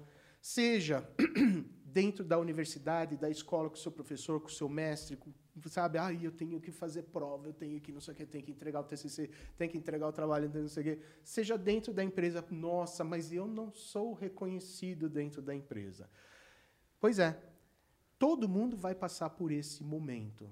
O problema é, o poder da resiliência seu é tal que consegue te retornar ao equilíbrio mental para você enxergar o problema de uma maneira que você tenha a solução? Ou você vai sentar no problema e vai chorar até o resto da vida em cima do problema? Ou vai se entregar por causa do problema? Porque assim, gente, é 24 horas por dia o problema, tá? São 24 horas por dia. Daí você pergunta assim, por que você vai fazer doutorado? Para arranjar mais problema. É verdade, Né? é, é. Porque doutorado, gente, Pô. são 10 disciplinas. Cada disciplina é uma defesa de mini tese. É isso aí. E daí você ainda tem a sua tese de doutorado. Daí você fala, para que, que você foi arranjar enrosco? Né? Por quê? Porque todo o tempo que eu tenho, ou eu estou dedicado para Hyundai, ou para Anfávia, ou para o segmento automotivo, ou ajudando pessoas dando aula, etc. e tal, colaborando com a família, colaborando com meu filho, com a minha esposa, com os parentes, que são muitos, etc. e tal. Mas por que, que você foi se enroscar agora, com 52 anos de idade, em ter que fazer um doutorado? Né? É justamente porque eu acredito que eu tenho, fazendo doutorado, o poder de aumentar a minha resiliência no momento de estresse, através de novas técnicas, de novos modelos, de novas teorias e teses que eu posso testar no dia a dia para solucionar o meu problema. Muito legal. É ferramenta, é colocar mais ferramenta. Então, para o jovem que está aqui nos ouvindo, é fundamental continuar estudando. Você entendeu? Tentar chegar. Existe até uma tese, uma tese, não é uma teoria, uma tese, que falam que se você, como pai, fez graduação, a chance de seu filho fazer um MBA ou uma pós-graduação, ou um Stritos ou Lato Sensu para mestrado, são gigantes. Se você, como pai, fez um mestrado, seu filho tem altas chances de fazer doutorado. Caramba. E se você fez doutorado, tem chance do seu filho fazer pós-doutorado. Você falou isso, a, a Tabata falou um pouco so- sobre isso, né? É. Sobre a questão da, da educação como libertação mesmo do ser humano. Exato. É bem interessante. Mas por quê? Porque você abre tua cabeça. É. Não que 100% de tudo que vão te passar você vai utilizar. Mas se você utilizar 1% daquilo que você enxergou e fala, putz, eu posso usar isso daqui para me destacar na empresa. Eu posso mudar a forma com que eu ajo. Eu posso falar, mudar a forma com que eu reajo, a forma com que eu escrevo um relatório, um reporte, a forma com que eu vou fazer uma apresentação para um grupo de diretores para convencer que eu descobri algo que pode ser uma oportunidade de redução de custo, uma oportunidade de inovação, uma oportunidade de inovar para um novo segmento que não tinha sido pensado. Eu tenho ferramentas de me apresentar e isso vai me alavancar. Então, a resiliência, eu acho que ela engloba e todos os livros, todos os temas a esse respeito colaboram na construção psicológica, na afirmação psíquica da pessoa, no equilíbrio que você precisa ter face aos problemas diários. Entendeu? É, eu acho isso interessante porque, de fato, a, a resiliência ela é, é uma ferramenta que só serve se você tem ou evolução ou inovação. Exato. Porque você é aquele o rock, né? O famoso rock É, balboa. o rock ball. É. Não é o quanto, balboa. não é quanto Exato, você boa. Aguenta consegue porrada. bater. Quanto você... Excelente. É quando você consegue apanhar e keep moving forward, né? E Exato. conseguir Nossa. Bom! é, continuar Boa, seguindo em é. frente. Boa citação. Mas esse é o ponto. Depende também de evolução e de inovação. Porque se for só resiliência, você vai continuar apanhando Exato. pelos Ah, próximos não, 30 anos. é, é, é por isso, pô, eu vi hoje um texto, eu não lembro de quem, mas é assim, ó, é, tem gente que é assim, tem gente que fala assim, ó, tenha um plano B, tem um plano C. E tem gente que fala assim, não, foca tudo no plano A. ah, entendeu? Nossa, não, mano. não, tem os. Quem Tem, tem tem, tem, a- não, Quem agora tem um, você entra no nenhum. link. Quem tem dois, tem um. Não, eu adoro, eu, eu adoro o LinkedIn porque ele também é um pântano de postagens, né? Então tem o cara que defende isso, o outro. Amigo, você sabe, você, você tem que decidir no final do dia. Não é seguindo alguém. Quem decide é você. Ninguém vai decidir por você. Exato. E, tem uma, uma, uma história até que eu vou pedir. Foi, o- foi o Luciano eu Santos. vou que- pedir de antemão aqui a é, permissão, ou, é, caso é, entendam que é uma analogia, né? Os católicos, ou enfim, religiosos. por fa... Ixi, vai Não, tô explicando porque assim, é uma Ai, analogia. meu né? Deus. É, não, não é nada. Hoje é o primeiro. Tá bom, manda lá. Mas assim, é o negócio do. é, de, também da, da resiliência, quando você às vezes se, se foca no. Ah, eu estou fazendo meu trabalho aqui. Então tinha uma enchente e tinha lá a- um, um religioso, vou dizer assim, ficar mais amplo, um religioso, Ah. que estava em cima do, do telhado, aí passou um primeiro barquinho e falou assim: pô, vamos aí, Ah, vamos, né? sim, vou é. salvar você. Aí o religioso falou assim: não, Deus vai me salvar. Deus também importa o que Deus quer. Pronto, agora ficou bem, Esse bem ficou bom, neutro. ficou Tá. bom. É. É, Laico. É, laico. Ficou laico o o exemplo na dela. na- tá bom. Aí passou mais. E água subindo. Outro Passou- bote. Passou mais meia hora, passou um- já uma lanchinha, porque já tomou, já, tipo, é só os topinhos da casa assim. É, falou assim: vamos, vamos, a gente vai salvar você. Não, não, Deus vai me salvar. Beleza, passou mais um tempo, a água já quase, já pegando pela metade dessas pessoas, bem helicóptero. Helicóptero, tu, vamos, vamos, não, não, Deus vai me salvar. Pas- hum, né? Ah. Passou o helicóptero, acabou. Aí morreu, É lógico. o religioso é. morreu, chegou no céu lá, ou no, no lugar No lugar, chegou no escolheu. céu, chegou no céu. A piada é assim. É. É, chegou lá e falou assim: é, Pô, ai, Deus, tô tão. É, tô tão Devoto, com né? você. Eu achei que você ia me salvar e eu falei pra todo mundo: você vai me salvar, você vai me salvar, o que aconteceu? Aí Deus vira e fala assim: pô, te mandei um barquinho, te mandei a lancha, te mandei o helicóptero, o que mais você quer que eu faça? Desça lá pra te buscar? É, exatamente. Exato. E é né? meio isso, então, assim, né? perdeu, né? É, não adianta você falar assim, não, não, eu vou é, resistir, eu vou resistir. Todo mundo vem assim, ó, cara, para de fazer isso, começa a fazer aquilo. Não, não, não. Eu vou achar uma solução, eu vou resistir. Não adianta. Você tem que buscar uma fonte que te leve para um outro lugar. né? Curti. Temos aqui um rito Ritual. aqui. É, vai lá, Geiger, me, fa- me facilita aqui nossos convidados. arrastar essa. É. A gente vai mudar esse local da. O que? Da. da... Caneca. É, porque melhoria contínua já vimos que a nossa caneca Essa raspa. resina aqui é Ela- novinha em folha, É. mas ela, como é Tá preta, ela A galera risca. comentou aqui tá. da mesa aqui, ó. Falou Temos que a parece nossa bolinha de elástico, cada, cada convidado vem aqui, adiciona mais um elo É um elo. Olha, um nesse grande ecossistema. A ideia é que ela fique do tamanho da lua. Opa, E a gente vai aí, vender pedaços da lua. Da lua dos elásticos, né? Os Porque- elásticos. Excelente, olha, gente. Pô, bacana, agora entendi. Agora Entendeu? entendi. É. Espetáculo, hein? Ah, Ricardo, muito obrigado, cara. Muito Foi legal uma o papo. aula. Sim, a gente adorou legal. aqui. Eu tenho certeza que o povo de casa também aprendeu um pouco mais aí sobre cultura corporativa, sobre tua trajetória, Foi ótimo. sobre teu exemplo. E espero que tenha um ótimo ano aí, que Ah, com certeza, é. gente. Ó, e outra coisa, viu? Nós estamos no melhor país do mundo para ficar, viu? Não estamos com guerra. Eu acho. Estamos superando a pandemia. Nós temos um povo criativo, um povo jovem, um povo dedicado, você entendeu? É, não se prendam muito aí com essas coisas de política, É sabe? Sabe? Deixa um pouquinho de lado isso daí. Vai ter o momento certo para você exercer seu direito, seu voto. Passa um pouquinho isso daí, sabe? Se atenha um pouquinho em compartilhar conhecimento, compartilhar o que está vindo, o que o mundo está fazendo, você entendeu? Os desafios que estão vendo, estão vindo por aí, as inovações. É, tratem as pessoas como você gosta de ser tratado. Isso daí é primordial, sabe? Se você está ali no ponto de ônibus, você está no transporte, no metrô, no Uber, sabe? Onde você estiver, cara, trata as pessoas bem. Você entendeu? Mostre Corrente do bem, né? Corrente do bem, energia positiva, você entendeu? Isso daí é o que faz a gente fazer um país super bom, que traz oportunidade, traz engajamento e traz, sobretudo, investimentos. Porque Sim. todo mundo que está lá fora, gente, tá assim, tá louco para vir para o Brasil, porque eles estão vendo que a gente é um país que supera desafios, tem resiliência e juntos a gente sabe quem é ser brasileiro, tá bom? Isso aí. Obrigado, gente. Obrigadão pelo Obrigado. convite. viu? Muito legal. Muito orgulho, muito Mídias grato. ali, a galera quiser te seguir, procura por LinkedIn. LinkedIn. LinkedIn. Você é mais Augusto ativo Martins. no É, LinkedIn. sou mais É. ativo no LinkedIn. Por enquanto, estou deixando o Facebook e o Instagram mais para a família mesmo. Legal. Né? Mas é ali que a gente publica mais coisas mesmo que possa colaborar com a construção aí de uma sociedade, do perfil profissional. Muito Legal. legal. Muito bom. É, alguma novidade de lançamento que a gente pode saber antes aqui? Tem alguma coisa? Ah, Ah, tem o N-Line. N-Line, N-Line. Como, como é que é esse N-Line aí? Conta pra gente. É, então, é a nossa linha, vamos dizer assim, a nossa linha mais esportiva no mundo inteiro, que patrocina, que faz ralis, Que ela é alternativa, que prepara né? carros, você É. entendeu? Ah. Gente, você que gosta de carro customizado, você que acompanha ralis, velocidade, entendeu? Acompanhe nosso lançamento aí, estamos postando aí o nosso N-Line, que vocês vão ter gratas surpresas do que vem aí pela frente. Ó, eu, Legal. eu pra como... quando que é mais esse lançamento, mais ou menos? Daqui a... Agora, tá saindo aqui. Ah, essa é? semana. Ah, lá. Ó, eu vou falar a É, a palavra gente de engenheiro teasers. mecânico. Se o carro entra em rally, aguenta. hein? Campeão, viu? Campeão. Que ele pegou aquela curva lá de o, o, alemãs, qual que fez? Sim. Ah, é? Ah, eu preciso ver isso aí. Ah.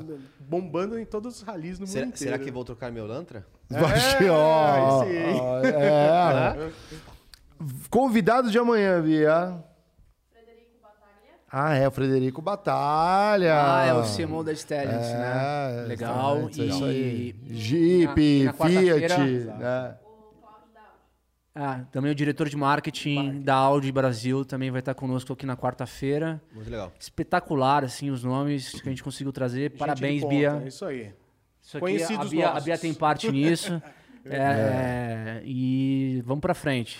A, É isso avisar já o Cláudio que a Bia gosta muito de Audi. Então você É. pode trazer um áudio Ah, pra Bia. É, a Bia, é, Ela, Bia. ela foi funcionária do ano. Ela foi Ah, fu- funcionária do Por ano. favor. Você tinha o quê? Um HB20? Era o HB20, Aí, ó. Um i30. Ó, 1,30. cliente. Aí, ó. Agora, pegou, agora pegou um áudio de. Agora, é, azul. você tá aqui, você, olha aqui, ó, vai ter gente aqui, ó, o Ricardo vai, vai, vai fazer uma pesquisa de um CRM aqui contigo aqui, ó. Eu amanhã não estou na mesa, mas eu sei que estarei bem representado aqui. É, estarei ali num papo político como co-host no Flow.